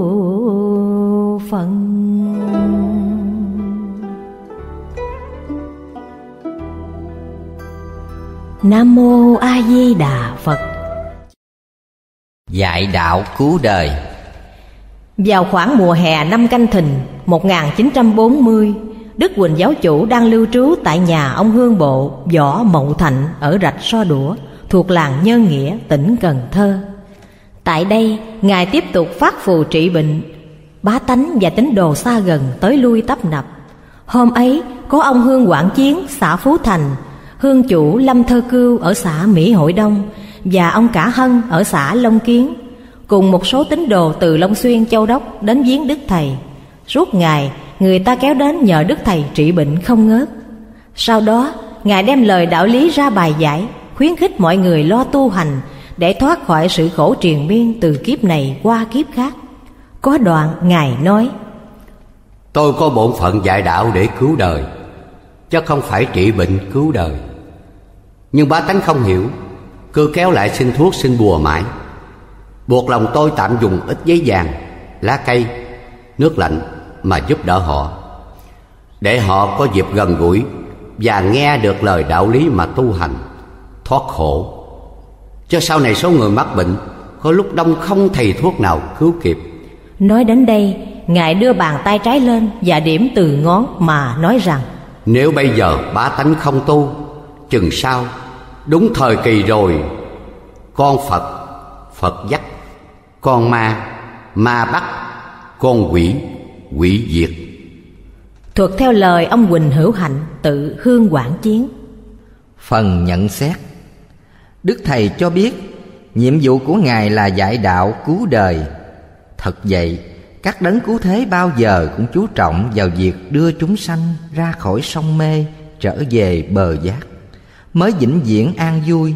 Thế nên, lòng từ ái chứa chan của bậc đại giác như Ngài Thì bao giờ cũng muốn cắt đứt cái khổ sanh tử triền miên Mà đưa con người đến chân hạnh phúc.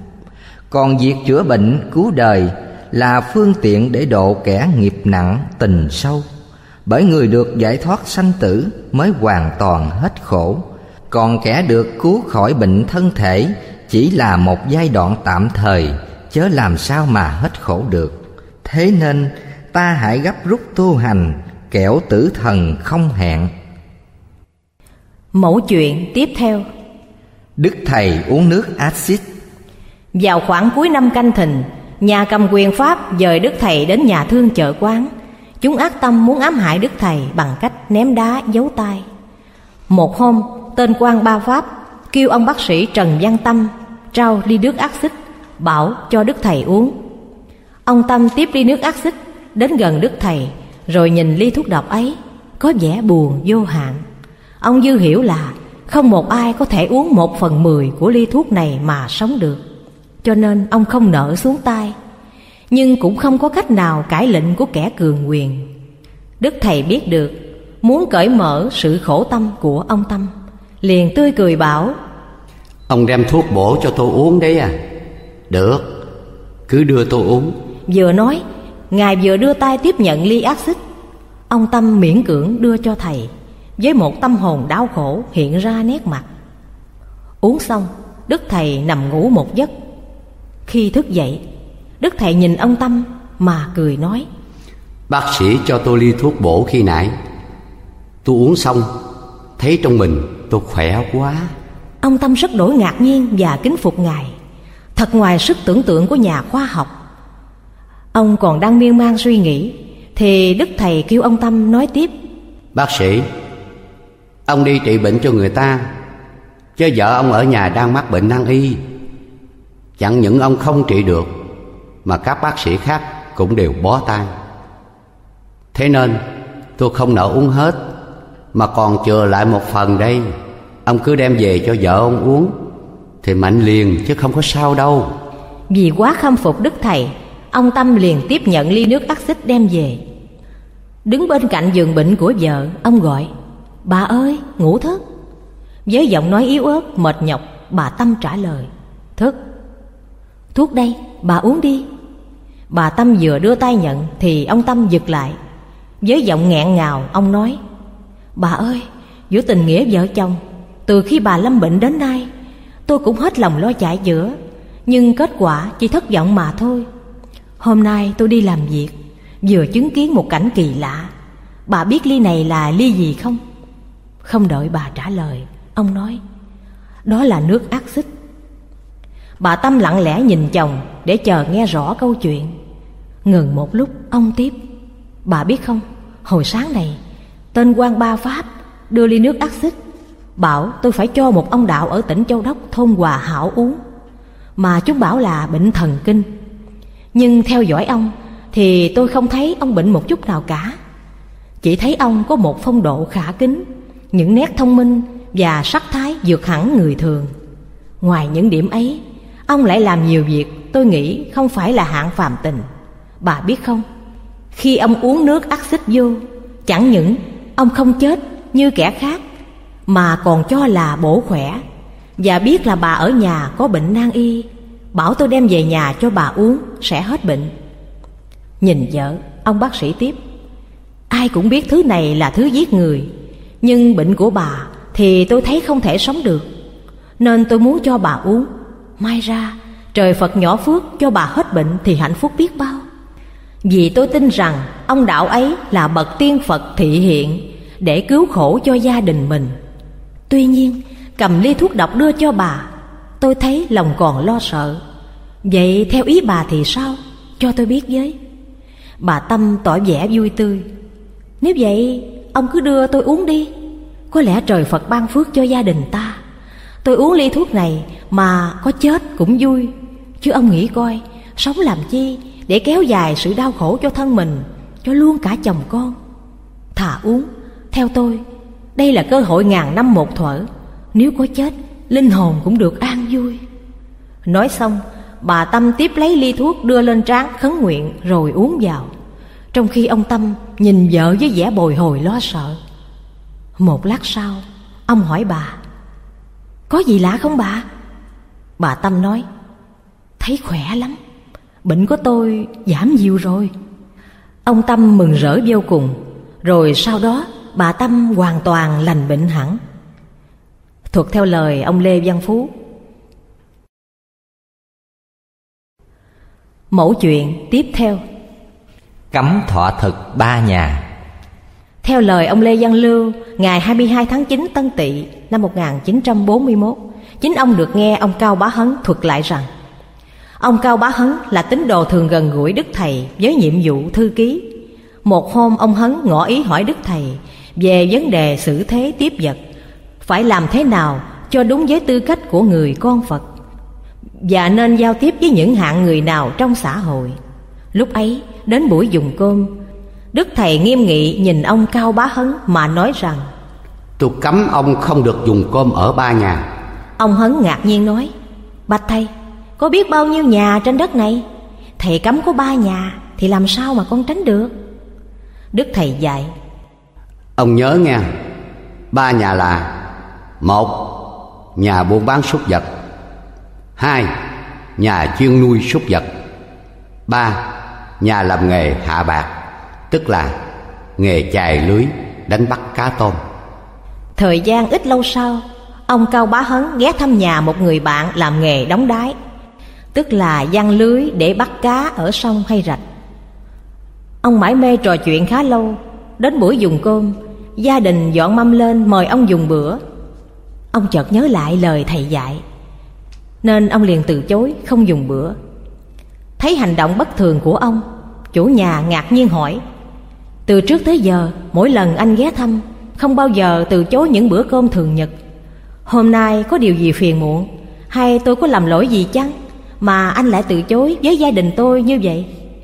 Ông Hấn xua tay đáp, Không không không có việc chi buồn phiền, Mà gia đình anh cũng không có gì làm tôi phật ý cả.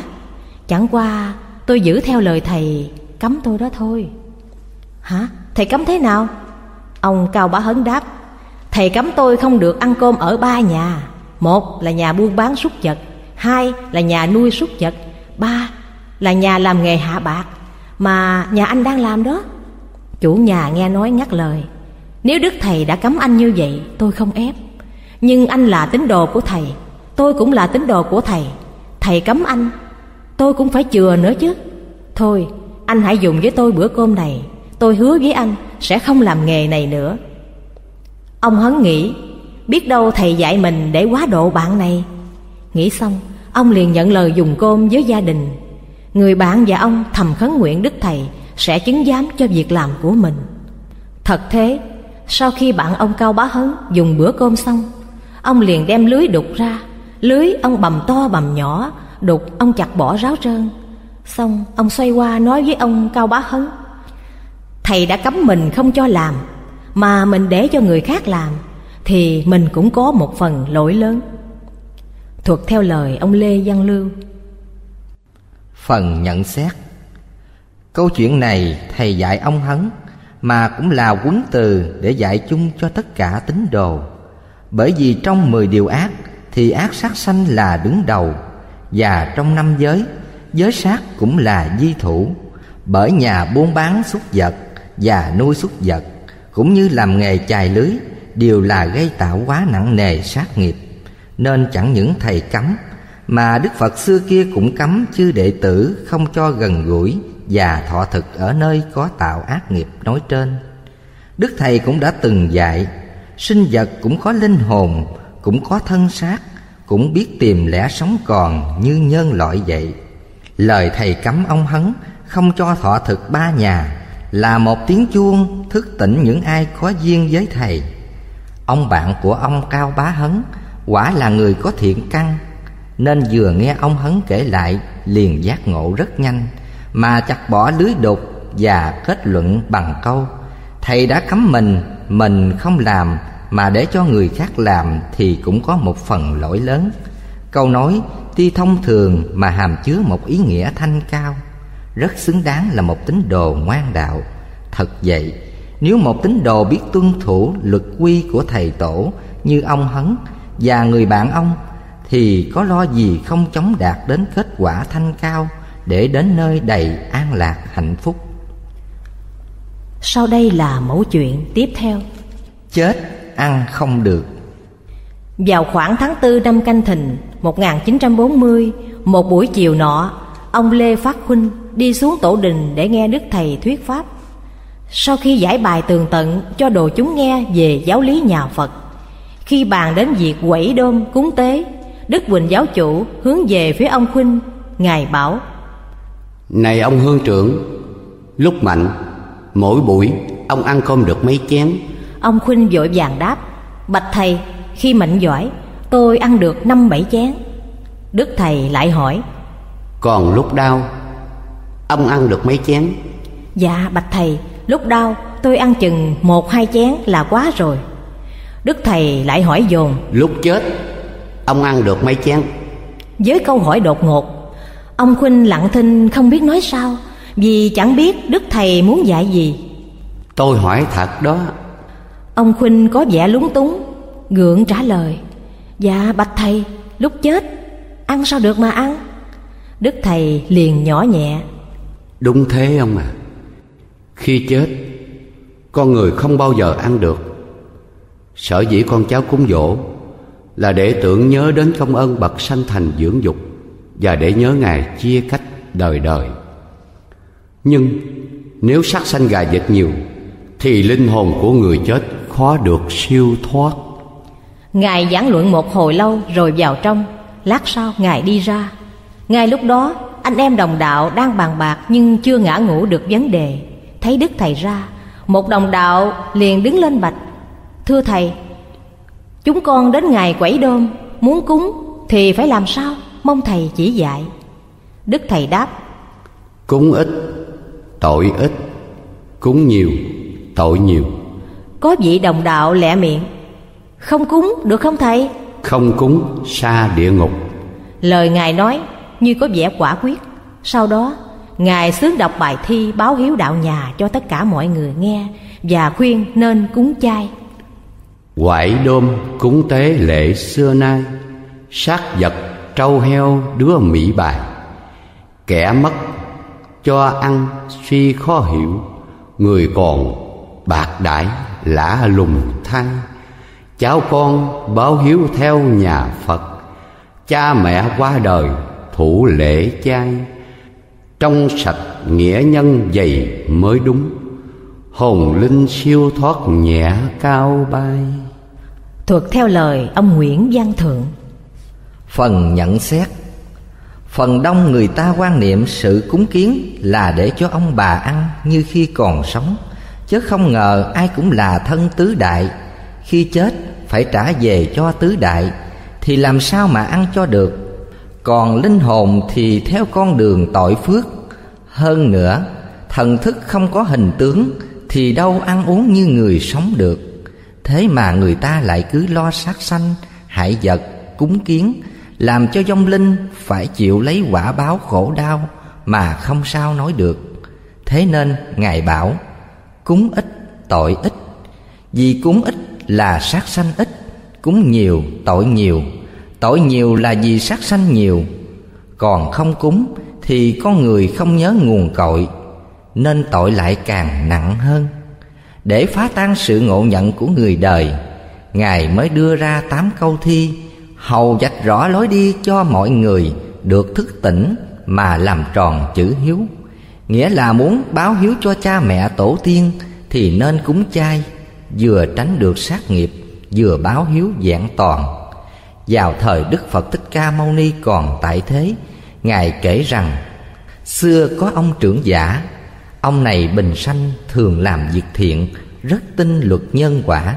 Khi lâm trọng bệnh ông gọi các con lại dặn, khi cha chết, các con nhớ phải cúng chay, từ đám từng, từ quải đơm, nhất định không được cúng mặn cho cha nhé.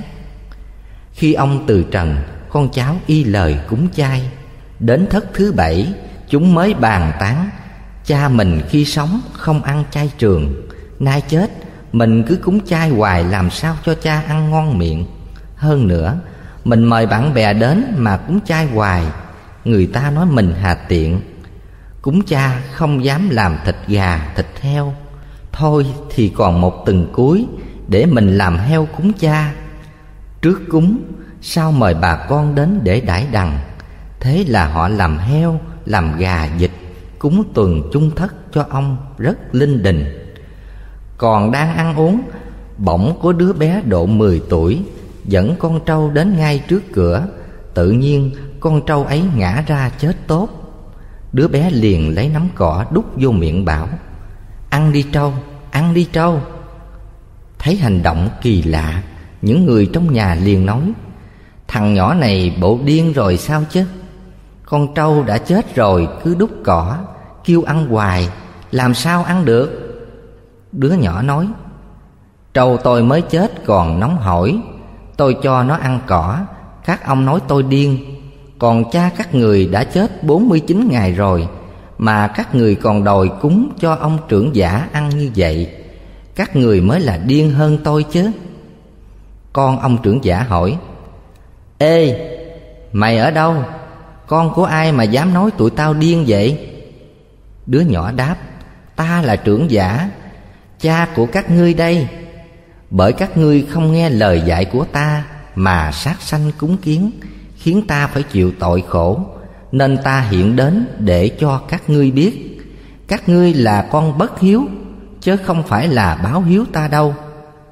Nói xong con trâu và đứa bé biến mất. Bấy giờ các con ông trưởng giả đều sám hối phát tâm tu hành.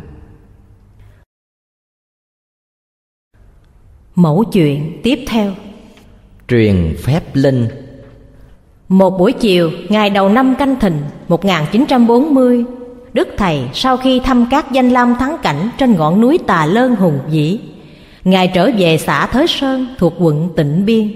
Đêm ấy, Ngài tạm trú tại nhà bà nhạc mẫu ông Hương giáo tập Một bà lão rất hâm mộ đạo Pháp. Nghe tin Đức Thầy về đây Tất cả tín đồ quanh nhà bàn lũ lượt đến nghe Đức Thầy thuyết Pháp. Có một người đứng lên cung kính bạch với ngài rằng Bạch thầy, mấy ông đạo trên núi thường luyện pháp để sao phò vua giúp nước.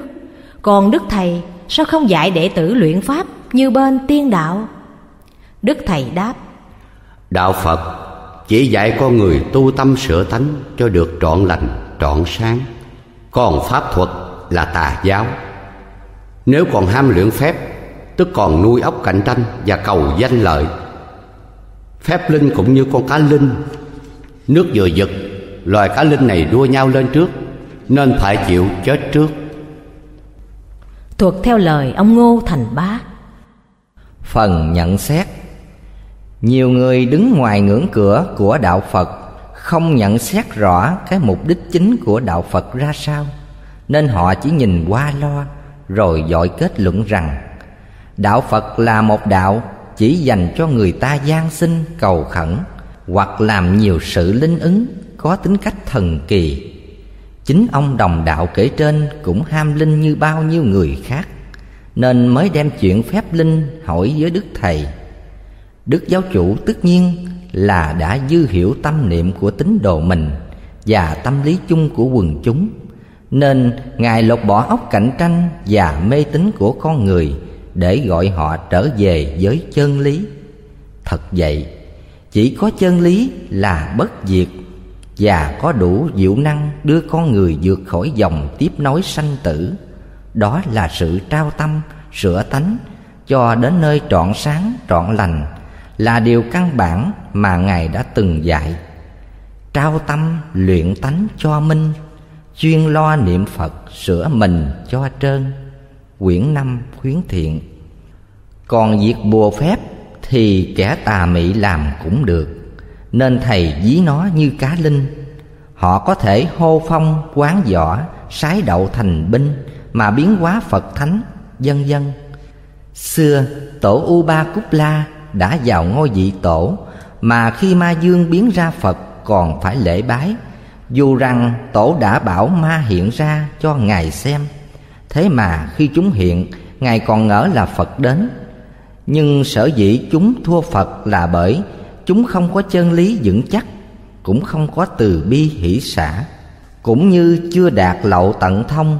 Nên khi chúng ta hôm nay ở vào buổi cùng cơ tận pháp, nghiệp nặng, tình dày, chướng sâu, huệ cạn, thế mà còn ham linh, ham nghiệm, sao tránh khỏi sợ e mang nghèo? Chẳng những nghèo vàng bạc, mà đạo đức cũng nghèo chẳng khác nào người bị bệnh quá nặng mà không lo uống thuốc theo lời chỉ dạy của lương y, lại đi tìm tòi coi thuốc đó từ đâu có. Của ai làm ra, mùi vị ngon dở thế nào, vân vân, thì tránh sao, khỏi chết. Bởi người ham linh có nhiều điểm tai hại chẳng nhỏ, như còn cạnh tranh, mà cạnh tranh là đầu mối của danh mà danh là một trong ba thứ trở ngại lớn của người tu giải thoát. Khó tránh khỏi nẻo tà, bởi bọn tà sư ngoại đạo thường dựa vào sự linh ứng mà phiến dụ ta, hoặc bỏ chánh đạo mà theo chúng, hoặc đem tiền bạc của cải mà cúng dưng cho họ. Hơn nữa, khi thầy tổ vắng bóng, chúng sẽ làm một vài trò ảo thực kỳ bí, rồi đón chuyện nọ chuyện kia và tự xưng là đức thầy trở lại, hoặc là đệ tử của đức thầy đã được ngài sai về cứu dân, độ thế, dân dân. Đã biết rõ chuyện đó, nên ngài đã từng khuyên dạy trước lúc ra đi, phật trời đâu dụng phép linh, chỉ dùng đạo đức mặc tình ghét ưa. Vậy, ai là người muốn vượt bể trầm luân để trở về chân hạnh phúc? Phải nên nắm chặt giáo lý của tổ thầy lo trao tâm luyện tánh. Không nên ham linh ứng bên ngoài mà phải nắm chặt yếu tố căn bản.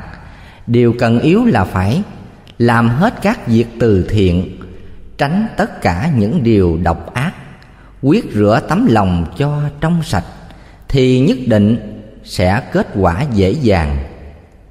Mẫu chuyện tiếp theo. Tu tiến chớ tu lùi. Lúc đức thầy ở sài gòn, có bà hai huỳnh thị cưỡng và người em thứ tư là bà huỳnh thị lịnh ở tòng sơn.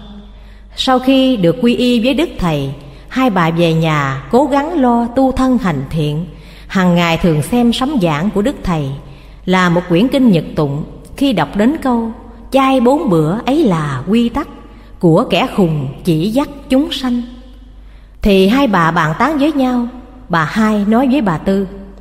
Dì Tư à Thầy bảo chai bốn bữa ấy là quy tắc, Mà mình ăn sáu ngày, Lại ăn thêm một năm ba tháng nữa, Sợ e trái lời thầy có lỗi đó. Bà Tư nói Ờ tôi cũng nghĩ như vậy, Nhưng từ khi chưa quy y Thì mình ăn theo truyền thống của cha mẹ, Theo thiền lâm.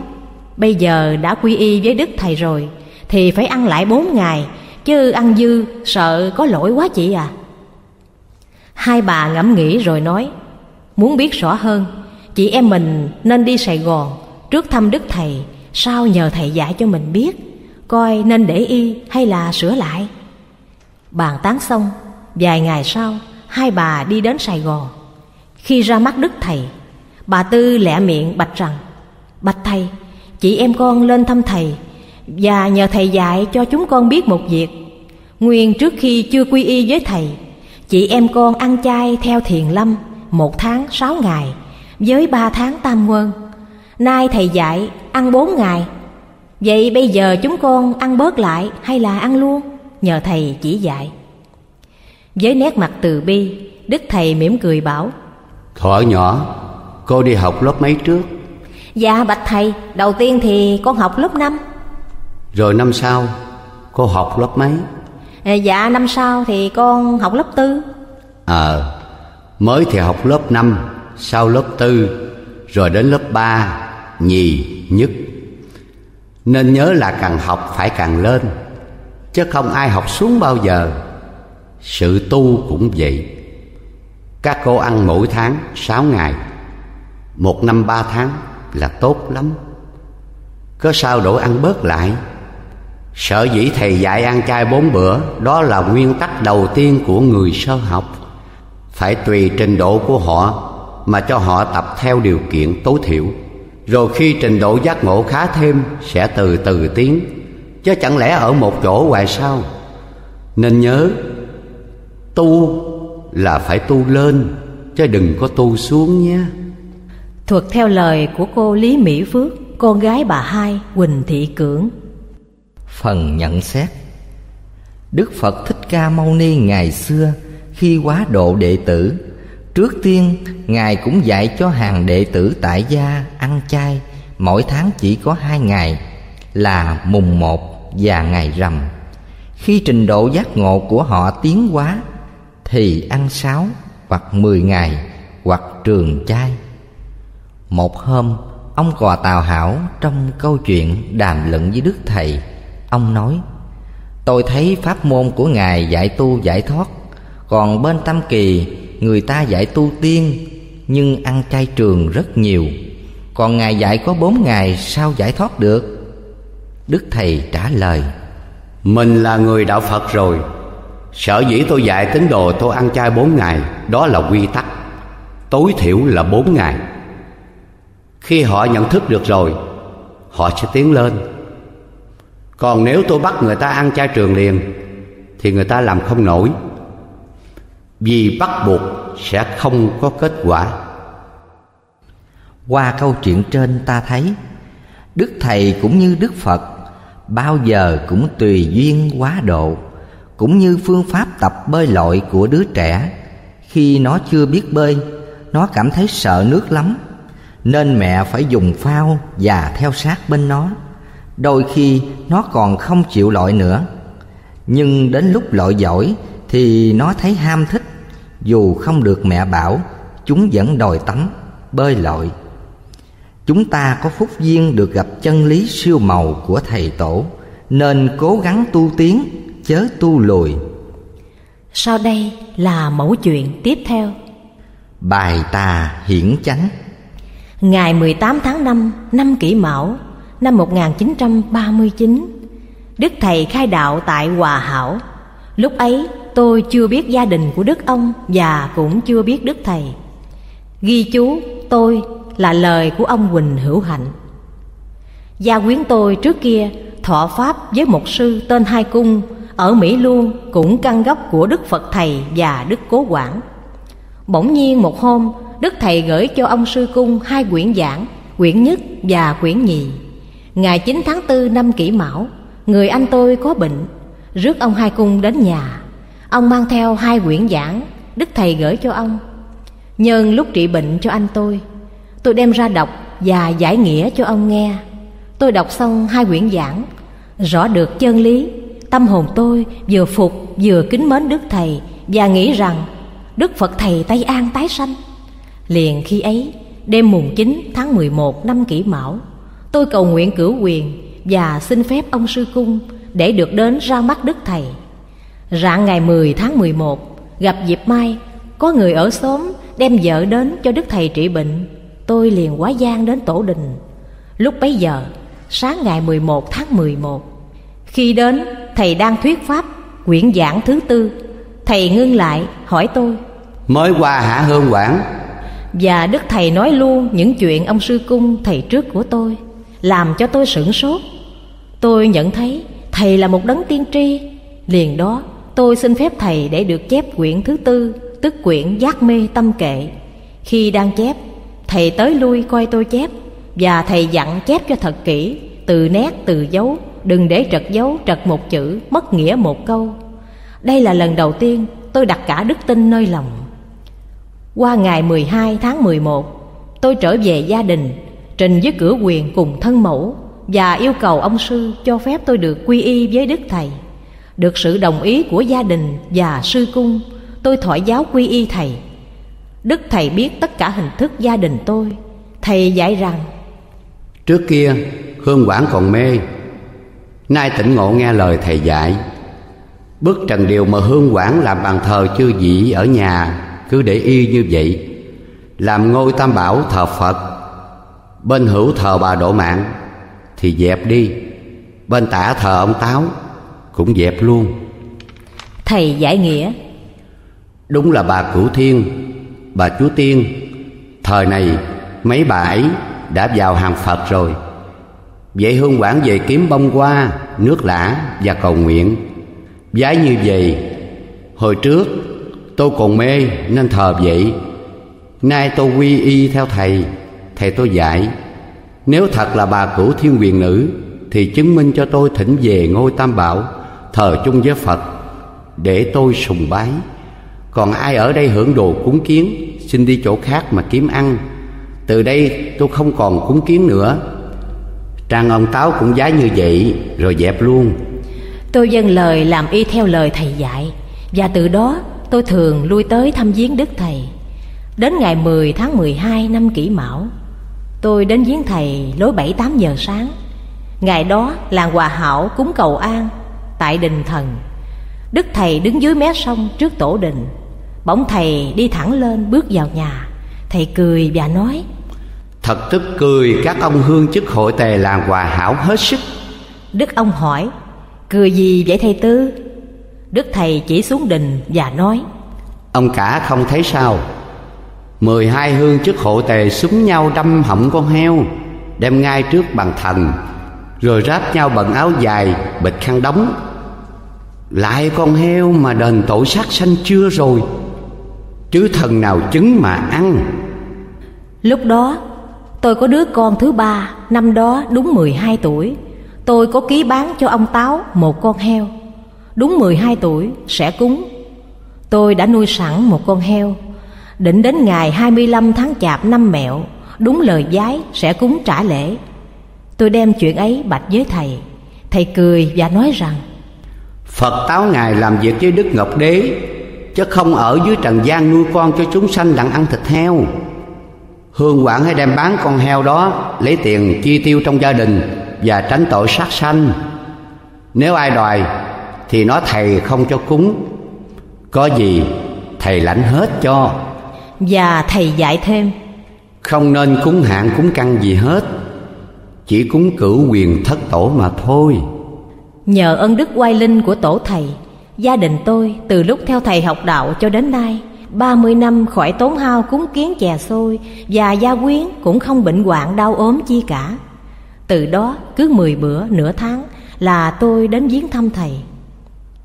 Về việc niệm Phật tôi bạch với thầy được thầy dạy Chữ lục tự trì tâm bất diện. Dạ nhưng còn khi đi tiểu ở trần có niệm được chăng? Đức thầy cười và nói rằng Hương quảng đi tiểu Đi cầu vẫn niệm được. Đó là hương quảng tưởng Phật Chứ không phải hương quảng rủ Phật đến đâu mà lỗi. Ngoại trừ khi gần gũi vợ chồng Thì niệm không được. Thuật theo lời ông Quỳnh Hữu Hạnh. Phần nhận xét Đức Thầy dạy ông Quỳnh Hữu Hạnh, Tức Hương Quảng Chiến, nên dẹp sự thờ cúng lễ mễ theo lối dị đoan, mà cũng là lời khuyến cáo chung cả hàng môn đệ. Hay nói một cách khác, là một tiếng chuông đánh thức kẻ mê mờ chưa hiểu rõ chân lý.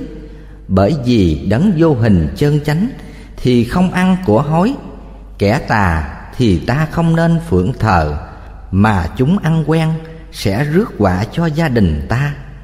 Thế nên cúng kiến không thể được mở mang trí tuệ và khó thoát khỏi lưới ma. Ta hãy nghe lời từ quấn của đức tôn sư. Còn những hạng ăn đồ cúng kiến mà làm hết bệnh là tà thần. Nếu ta cúng kiến mãi chúng ăn quen sẽ nhiễu hại chúng ta. Tiếp theo đây là mẫu chuyện. Trái bí đao năm kỷ mão 1939 tại Cù Lao Ba, xã Vĩnh Trường, quận An Phú, Châu Đốc. Có một ông tên Hai Tạo, ông có người vợ tên là Nguơn, thọ bệnh rất nặng, đã điều trị nhiều thầy mà không thuyên giảm, cả bác sĩ cũng chạy luôn. Lúc ấy, cô Năm Công là người ở cùng xóm, mới chỉ cho ông biết rằng ở Hòa Hảo có ông Tư trị bệnh hay lắm, nên chở bà hai xuống đó, mai ra đặng mạnh chăng. Nghe lời Năm Công, ông Tạo cùng con gái là cô Thêu và bà Thái Thị Quy tự là hai giáo, là cháu gọi hai Tạo bằng chú, chở bà hai Tạo ra đi. Khi đến tổ đình, ông Tạo liền lên ra mắt và nhờ Đức Thầy cứu độ vợ ông. Đức Thầy bảo ông xuống sông múc xuôi theo dòng nước cho bệnh nhân uống, rồi Đức Thầy buộc dây chuối cả tay lẫn chân cho người bệnh, thì bệnh nhân được thuyên giảm đôi phần. Ngài còn bảo thêm. Nếu muốn bệnh nhân mau hết Thì hãy đem ba món đồ hiện có nơi đây liền bỏ xuống sông Thì bệnh sẽ hoàn toàn dứt hẳn. Lúc ấy Đức Thầy nhìn ngay cô theo. Vì cô ấy có đeo ba món đồ là Một sợi dây chuyền Một chiếc vòng Và một cái khâu Thải đều bằng đồng cả. Song vào thời ấy rất có giá trị. Vì thấy cô theo tiếc của Còn mãi chần chờ Nên bà hai giáo khuyên cô Nên vì chữ hiếu Mà làm cho mẹ sớm bình phục. Cô theo liền mở ba món đồ ném xuống sông. Khi ra về Đức Thầy bảo thêm Cần một trái bí đao Một ít đường phèn Nước mưa. Nấu cho bệnh nhân uống Sẽ mau bình phục. Trên đường về từ sông Tiền tới sông Hậu Vượt qua nước xoáy dàm đao hướng châu đốc Chừng dài mươi thước Bà hai bơi mũi Trông thấy một trái bí đao trôi trên mặt nước, Liền vớt lên nhưng bị trợt đi. Cô theo phía sau vớt được Và để sau chót lái xuồng. Khi về đến nhà, Mọi người phân chia công việc. Kẻ kiếm nước mưa, Người kiếm đường phèn. Còn cô theo lo xẻ gọt trái bí đao. Khi xẻ trái bí đao ra, Cô theo xanh mặt. Vì ba món đồ cô đã luyện xuống sông Hòa Hảo, Nay lại nằm trong ruột trái bí đao. Lúc ấy Mọi người nghe chuyện đều ngạc nhiên kính phục sự quyền diệu của Đức Thầy. Còn bệnh nhân sau khi đã uống thuốc xong, Ngủ một giấc, Khi tỉnh dậy Thì trong mình đã bình phục hoàn toàn. Nhờ cảm kích ơn đức của Đức Thầy đã cứu bệnh Và khâm phục diệu dụng thần thông Cùng lời thuyết pháp di diệu thậm thâm của Đức Thầy. Nên bà hai giáo âm thầm phát nguyện quy y theo Phật. Sau đó, bà có thỉnh được quyển sám giảng của Đức Thầy. Nên bà quan hỷ đem giới thiệu cho chú của bà là ông hai. Vốn sẵn lòng cảm kính, Nên khi đọc qua quyển sám giảng, Cả gia đình ông Tạo đều công nhận Đức Thầy là một vị Phật sống tại thế. Do đó, cả gia đình ông cùng một số thân thuộc khác Đồng nguyện quy y theo Phật, Cả hình thức lẫn tinh thần. Mẫu chuyện này do bà hai giáo là người trong cuộc kể lại. Lúc trước bà ở Cù Lao Ba, Hiện nay bà cư ngụ tại ấp Long Châu một, xã Thạnh Mỹ Tây.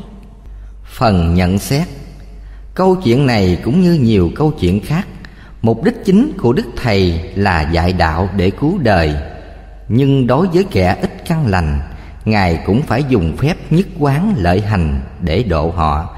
Chớ không dùng quyền diệu của tiên gia mà độ bệnh, Thì họ sẽ không có dịp cảm kính đức ân.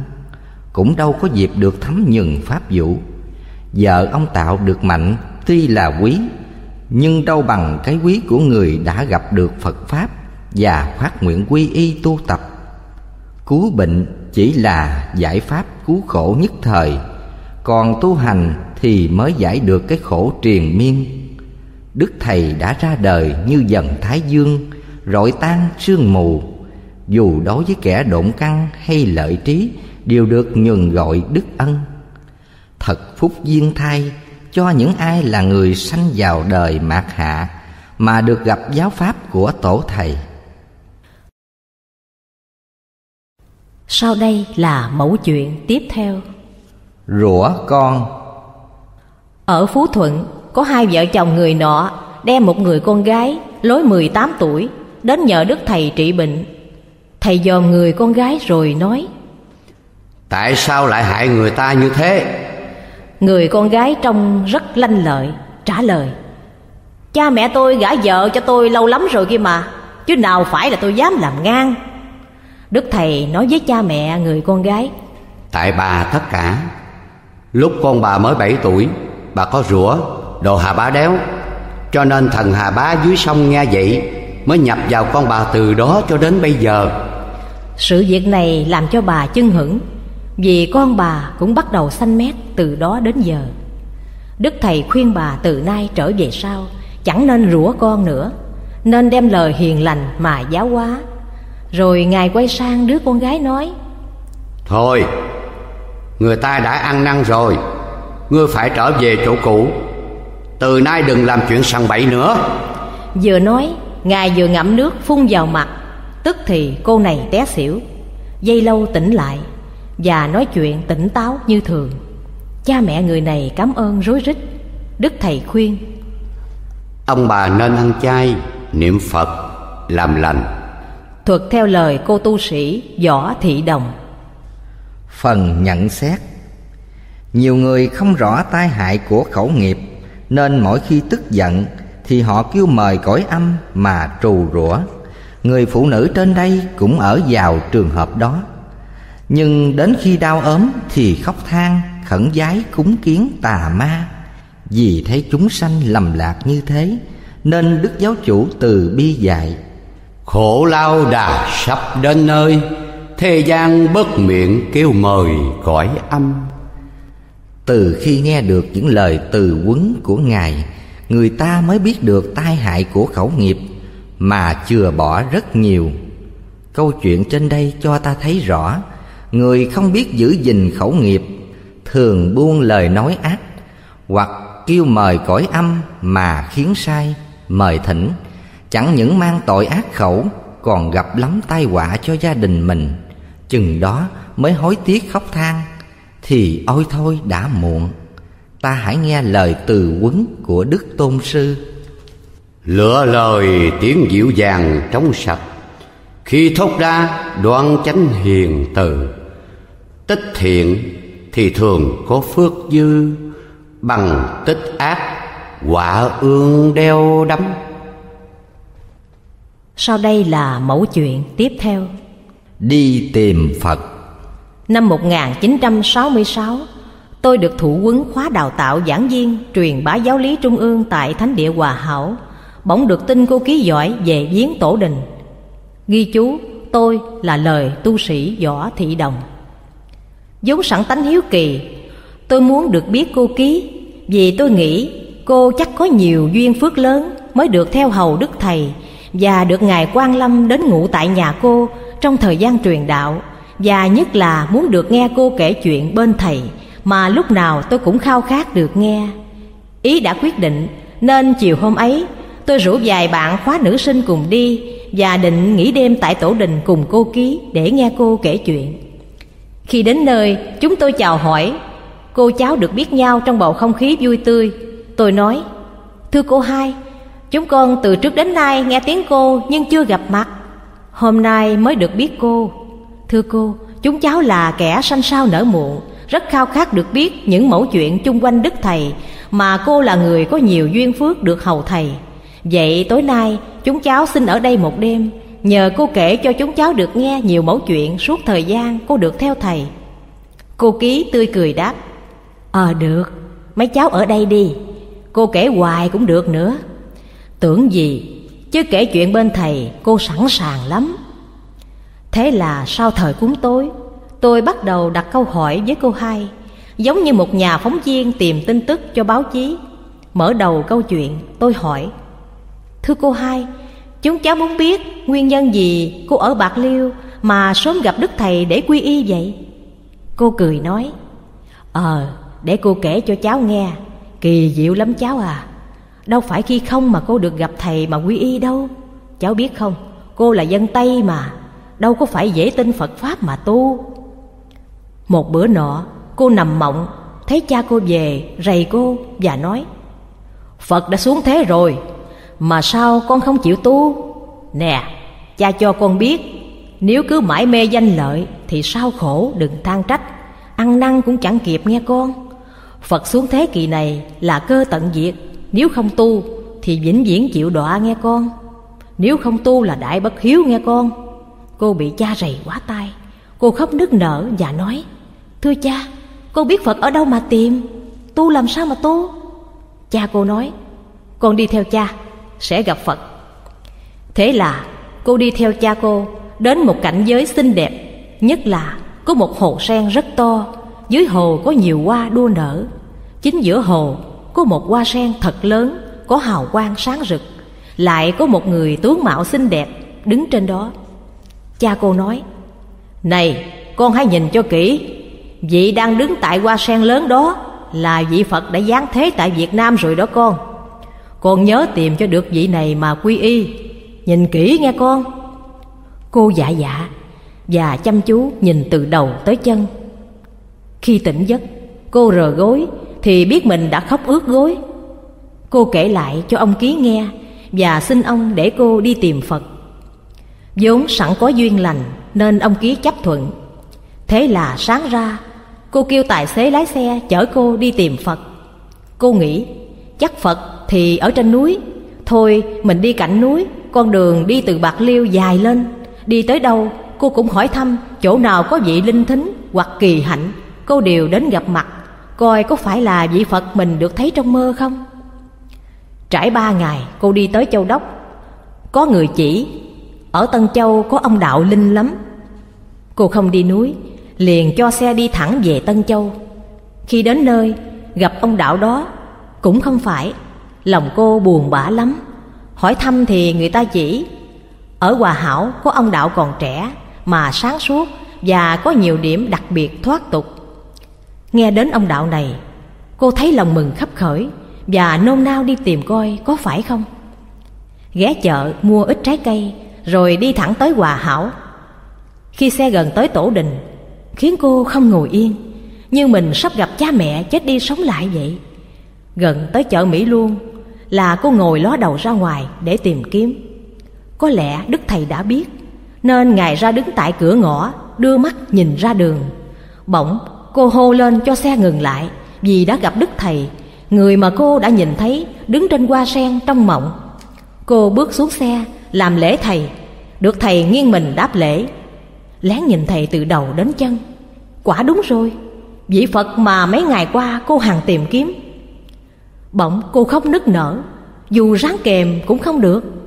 Cô khóc thật lớn và tấm tức, tấm tưởi, làm cho chú tài xế và mấy người chung quanh chẳng biết là sự gì. Biết mình là vợ một thầy ký mà khóc ôm sòm như con nít thì cũng quá kỳ. Nhưng không làm sao nín được. Cô phải ôm mặt, chạy tuốt vào nhà bếp, nhưng vẫn khóc, càng khóc lớn hơn nữa. Đến nỗi bà cố nội tổ của đức thầy ở nhà trên cũng nghe nên bà hỏi ai làm gì mà khóc dữ quá vậy? Đức thầy cười nói cháu ông lưu à. Rồi đức thầy bước xuống nói tiếp thôi chớ khóc hoài sao? Các con ơi tự nhiên cái cô nín dứt như kèn liền đi rửa mặt và ở lại đây mấy ngày để nghe pháp và quy y. Thuật theo lời cô tu sĩ võ thị đồng sau đây là mẫu chuyện tiếp theo. Cùng một sự ăn. Lúc đức thầy đang lưu trú tại nơi tư gia ông võ mậu thạnh xã nhân nghĩa cần thơ có ông sáu viên một tín đồ từ long xuyên đến viếng thăm đức thầy. Tiện việc ông viên bạch hỏi thầy về sự ăn uống của người tu ra sao. Đức thầy bèn giảng cho ông viên nghe. Sự ăn uống là giúp cho cơ thể khỏe mạnh hầu thi hành việc đạo nghĩa. Thân xác, ví dụ như chiếc xe, cơm là xăng, vật thực là nhớt. Xe có xăng, có nhớt thì xe chạy mới được. Xe chạy bằng xăng nhớt. Nếu ai nói rượu là quý mà đem đổ vào xe thì xe chết máy. Ông nên nhớ rằng, ăn để mà sống chứ không phải sống để mà ăn. Và người tu không nên chấp thức ăn ngon dở nhiều ít hoặc chú tâm đến các thức ăn trước khi dùng. Nghe được lời thánh huấn ấy ông diên rất vui mừng cởi mở và ghi nhớ mãi trong tâm tư. Thuộc theo lời ông sáu viên. Lời nhận xét. Lời dạy sáng suốt của đức thầy như một quấn từ của bà mẹ thân yêu. Đối với giáo lý của nhà phật, thì cái ăn là một trong năm món dục lạc, chướng ngại cho kẻ tu hành, nếu không biết điều phục nó. Xưa nay, người được coi là tu hành chân chính, thì lúc nào họ cũng không quan trọng món ăn, mà luôn dình lòng vị tha, hỷ xả. Xưa tôn giả ca chiên viên chỉ dùng phương cách ăn uống của ngài mà quá độ được ác sanh dương, là một ông vua đầy gian ác. Ai có từng theo chân đức thầy trong thời gian dân du quá chúng, đều nhận thấy ở nơi ngài rất đầy đủ đức độ qua sự ăn uống. Chẳng những ngài không chú trọng mặt đẹp ăn ngon, lại còn vì chúng sanh mà ban tình thương cho các loài vật nhỏ. Và câu nói của đức thầy, ăn để mà sống chứ không phải sống để mà ăn. Mẫu chuyện tiếp theo. Thầy chứng sự quy y. Ông trưởng ban phổ thông giáo lý tỉnh phong vinh có nhắc mẫu chuyện của ông bảy ở xà no như sau. Số là ông bảy này có cất nhà ở giữa đồng để làm ruộng thường xem sấm giảng của đức thầy để tu hiền. Ông lập ngôi tam bảo và bàn thông thiên khấn nguyện nhờ đức thầy chứng giám nhưng chỉ tự âm thầm quy y một mình, chứ không có mặt đức thầy ở đó. Ông tự khép mình vào hàng tín đồ phật giáo, ăn chay, giữ giới, cúng lại theo lời đức thầy chỉ dạy. Đến tháng sáu âm lịch, đức thầy về cần thơ khuyến nông. Ông bảy đến xin đức thầy cho quy y.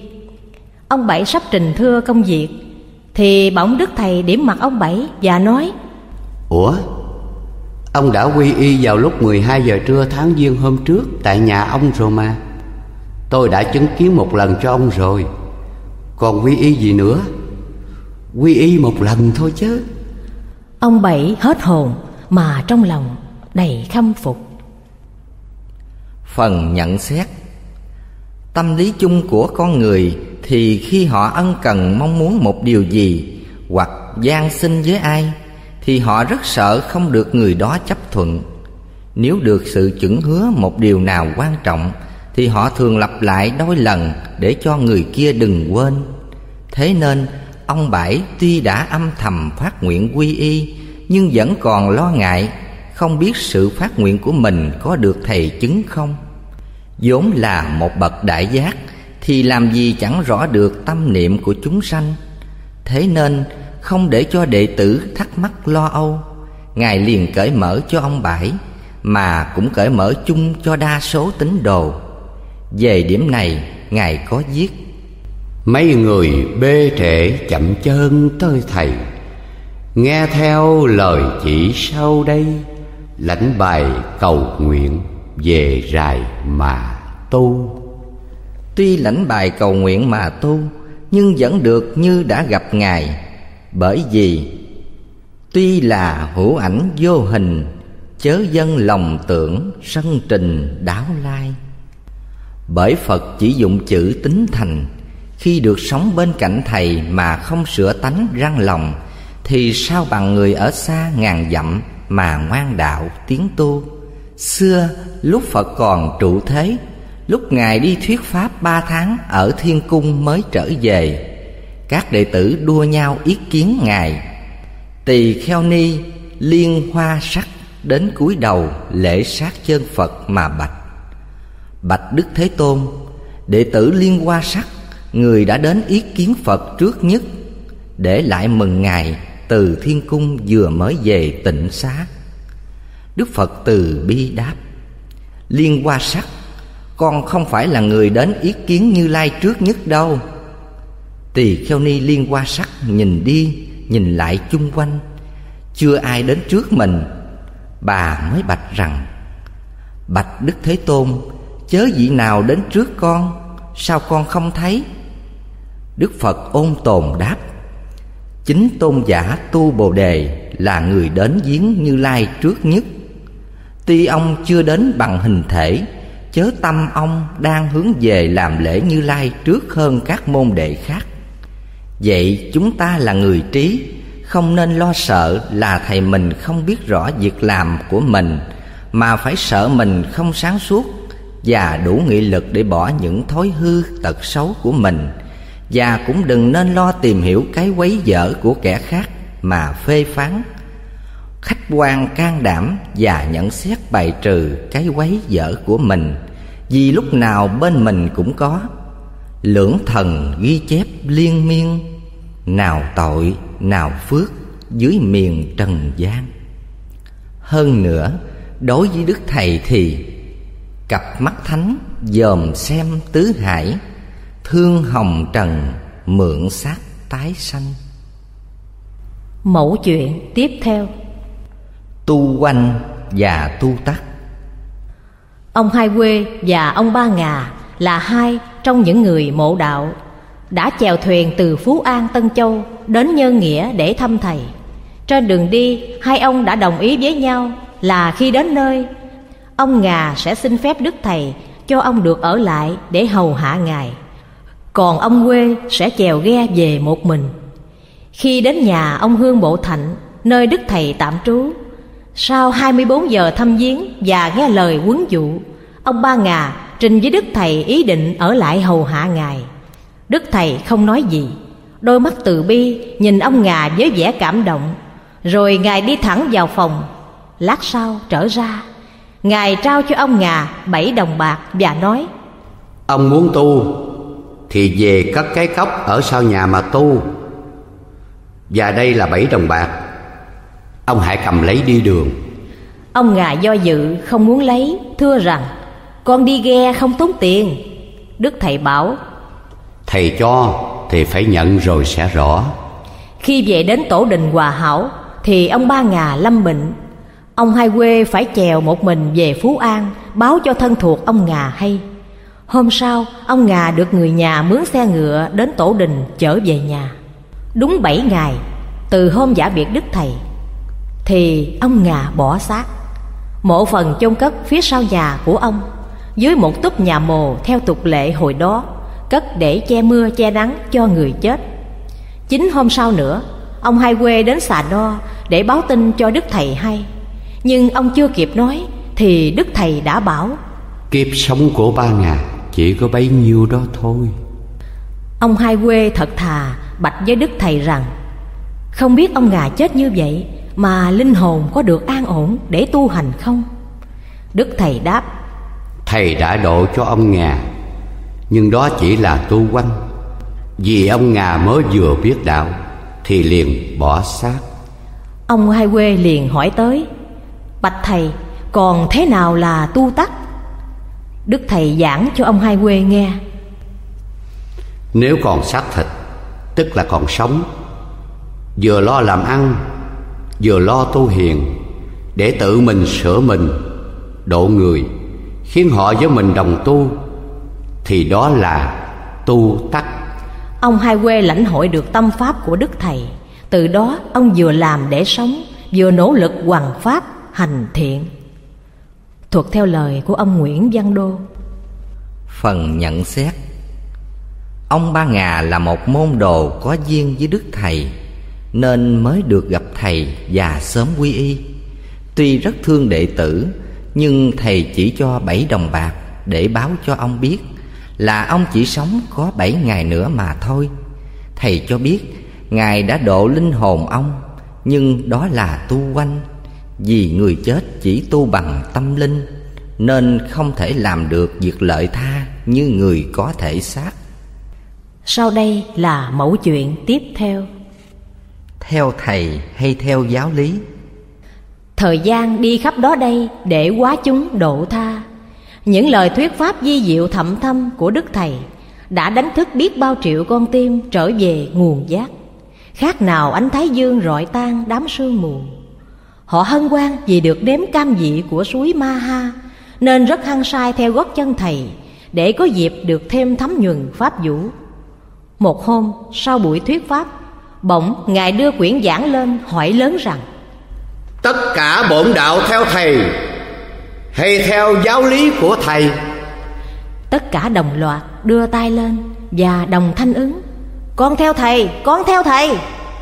Đức thầy để quyển giảng xuống Nét mặt từ bi Nhìn khắp các đệ tử rồi bảo Bà con theo thầy Đến khi thầy vắng mặt rồi theo ai? Phải theo giáo lý của thầy mới đúng chứ. Tất cả những người có mặt nơi đấy Vừa được nghe câu kim ngôn của Ngài Như một tiếng chuông cảnh tỉnh. Họ đều cúi đầu lãnh giáo ngọc ngữ của đấng cha lành. Thuật theo lời ông cựu hội trưởng quận Thốt Nốt.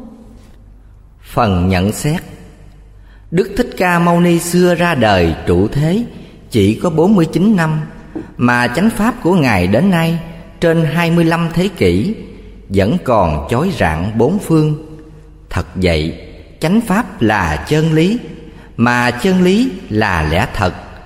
Thì lẽ thật làm sao mất được? Bởi Đức Thầy tiên tri là Ngài sẽ xa cách tín đồ, Và thời gian xa cách đó là một trận thử thách quá gây go, Nên hành giả phải nắm chặt giáo lý siêu thượng của Ngài, Cũng như người đi biển phải có la bàn vậy. Nếu không, Họ phải chịu lạc lõng bơ dơ giữa bao la trời nước.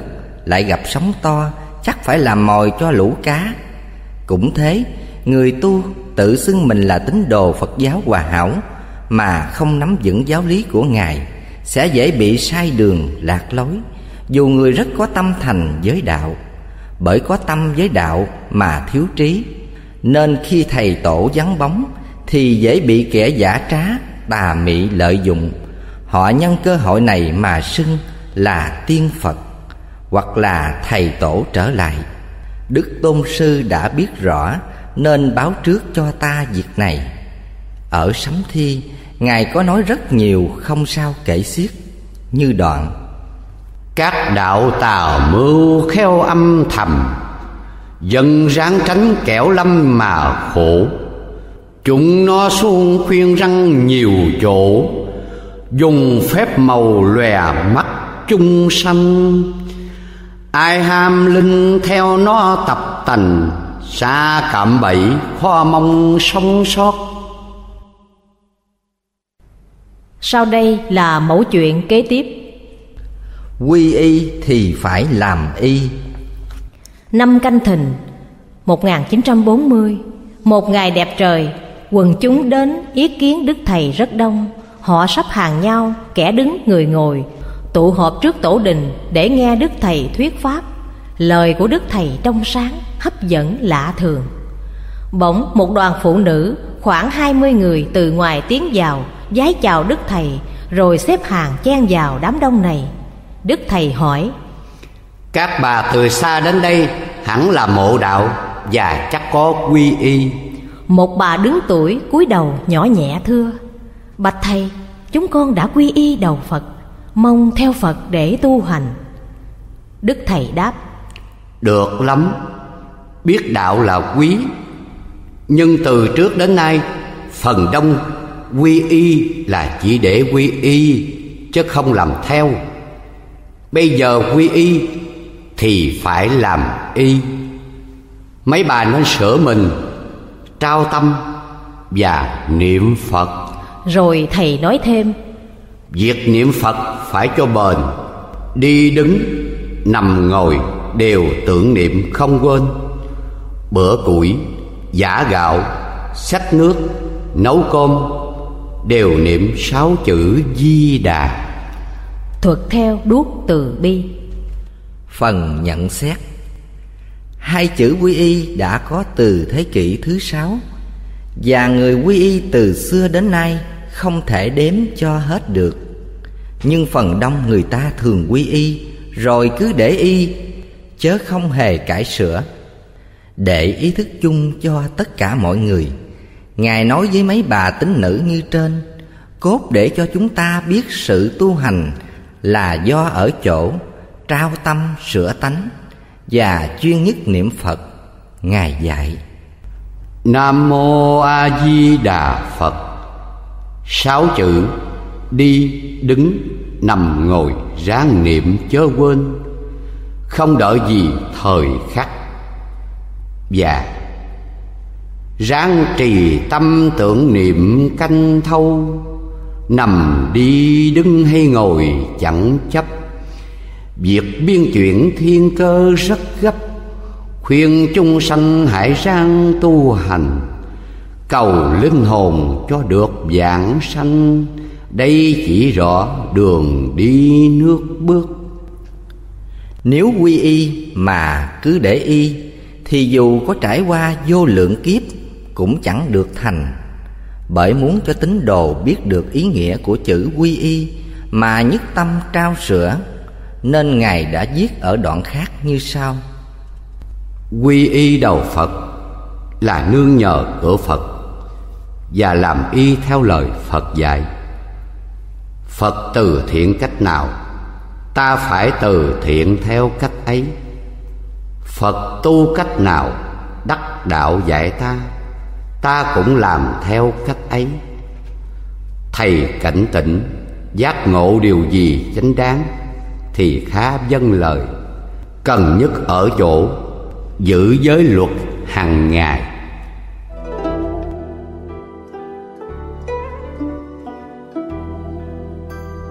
Nam mô Bổn sư Thích Ca Mâu Ni Phật.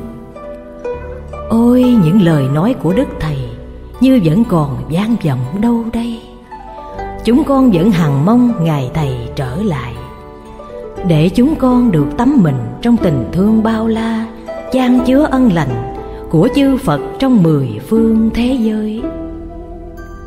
Xin tạm biệt quý vị và kính chúc quý vị đạo quả viên dung trong hồng ân di diệu của Phật Pháp. Nam Mô A Di Đà Phật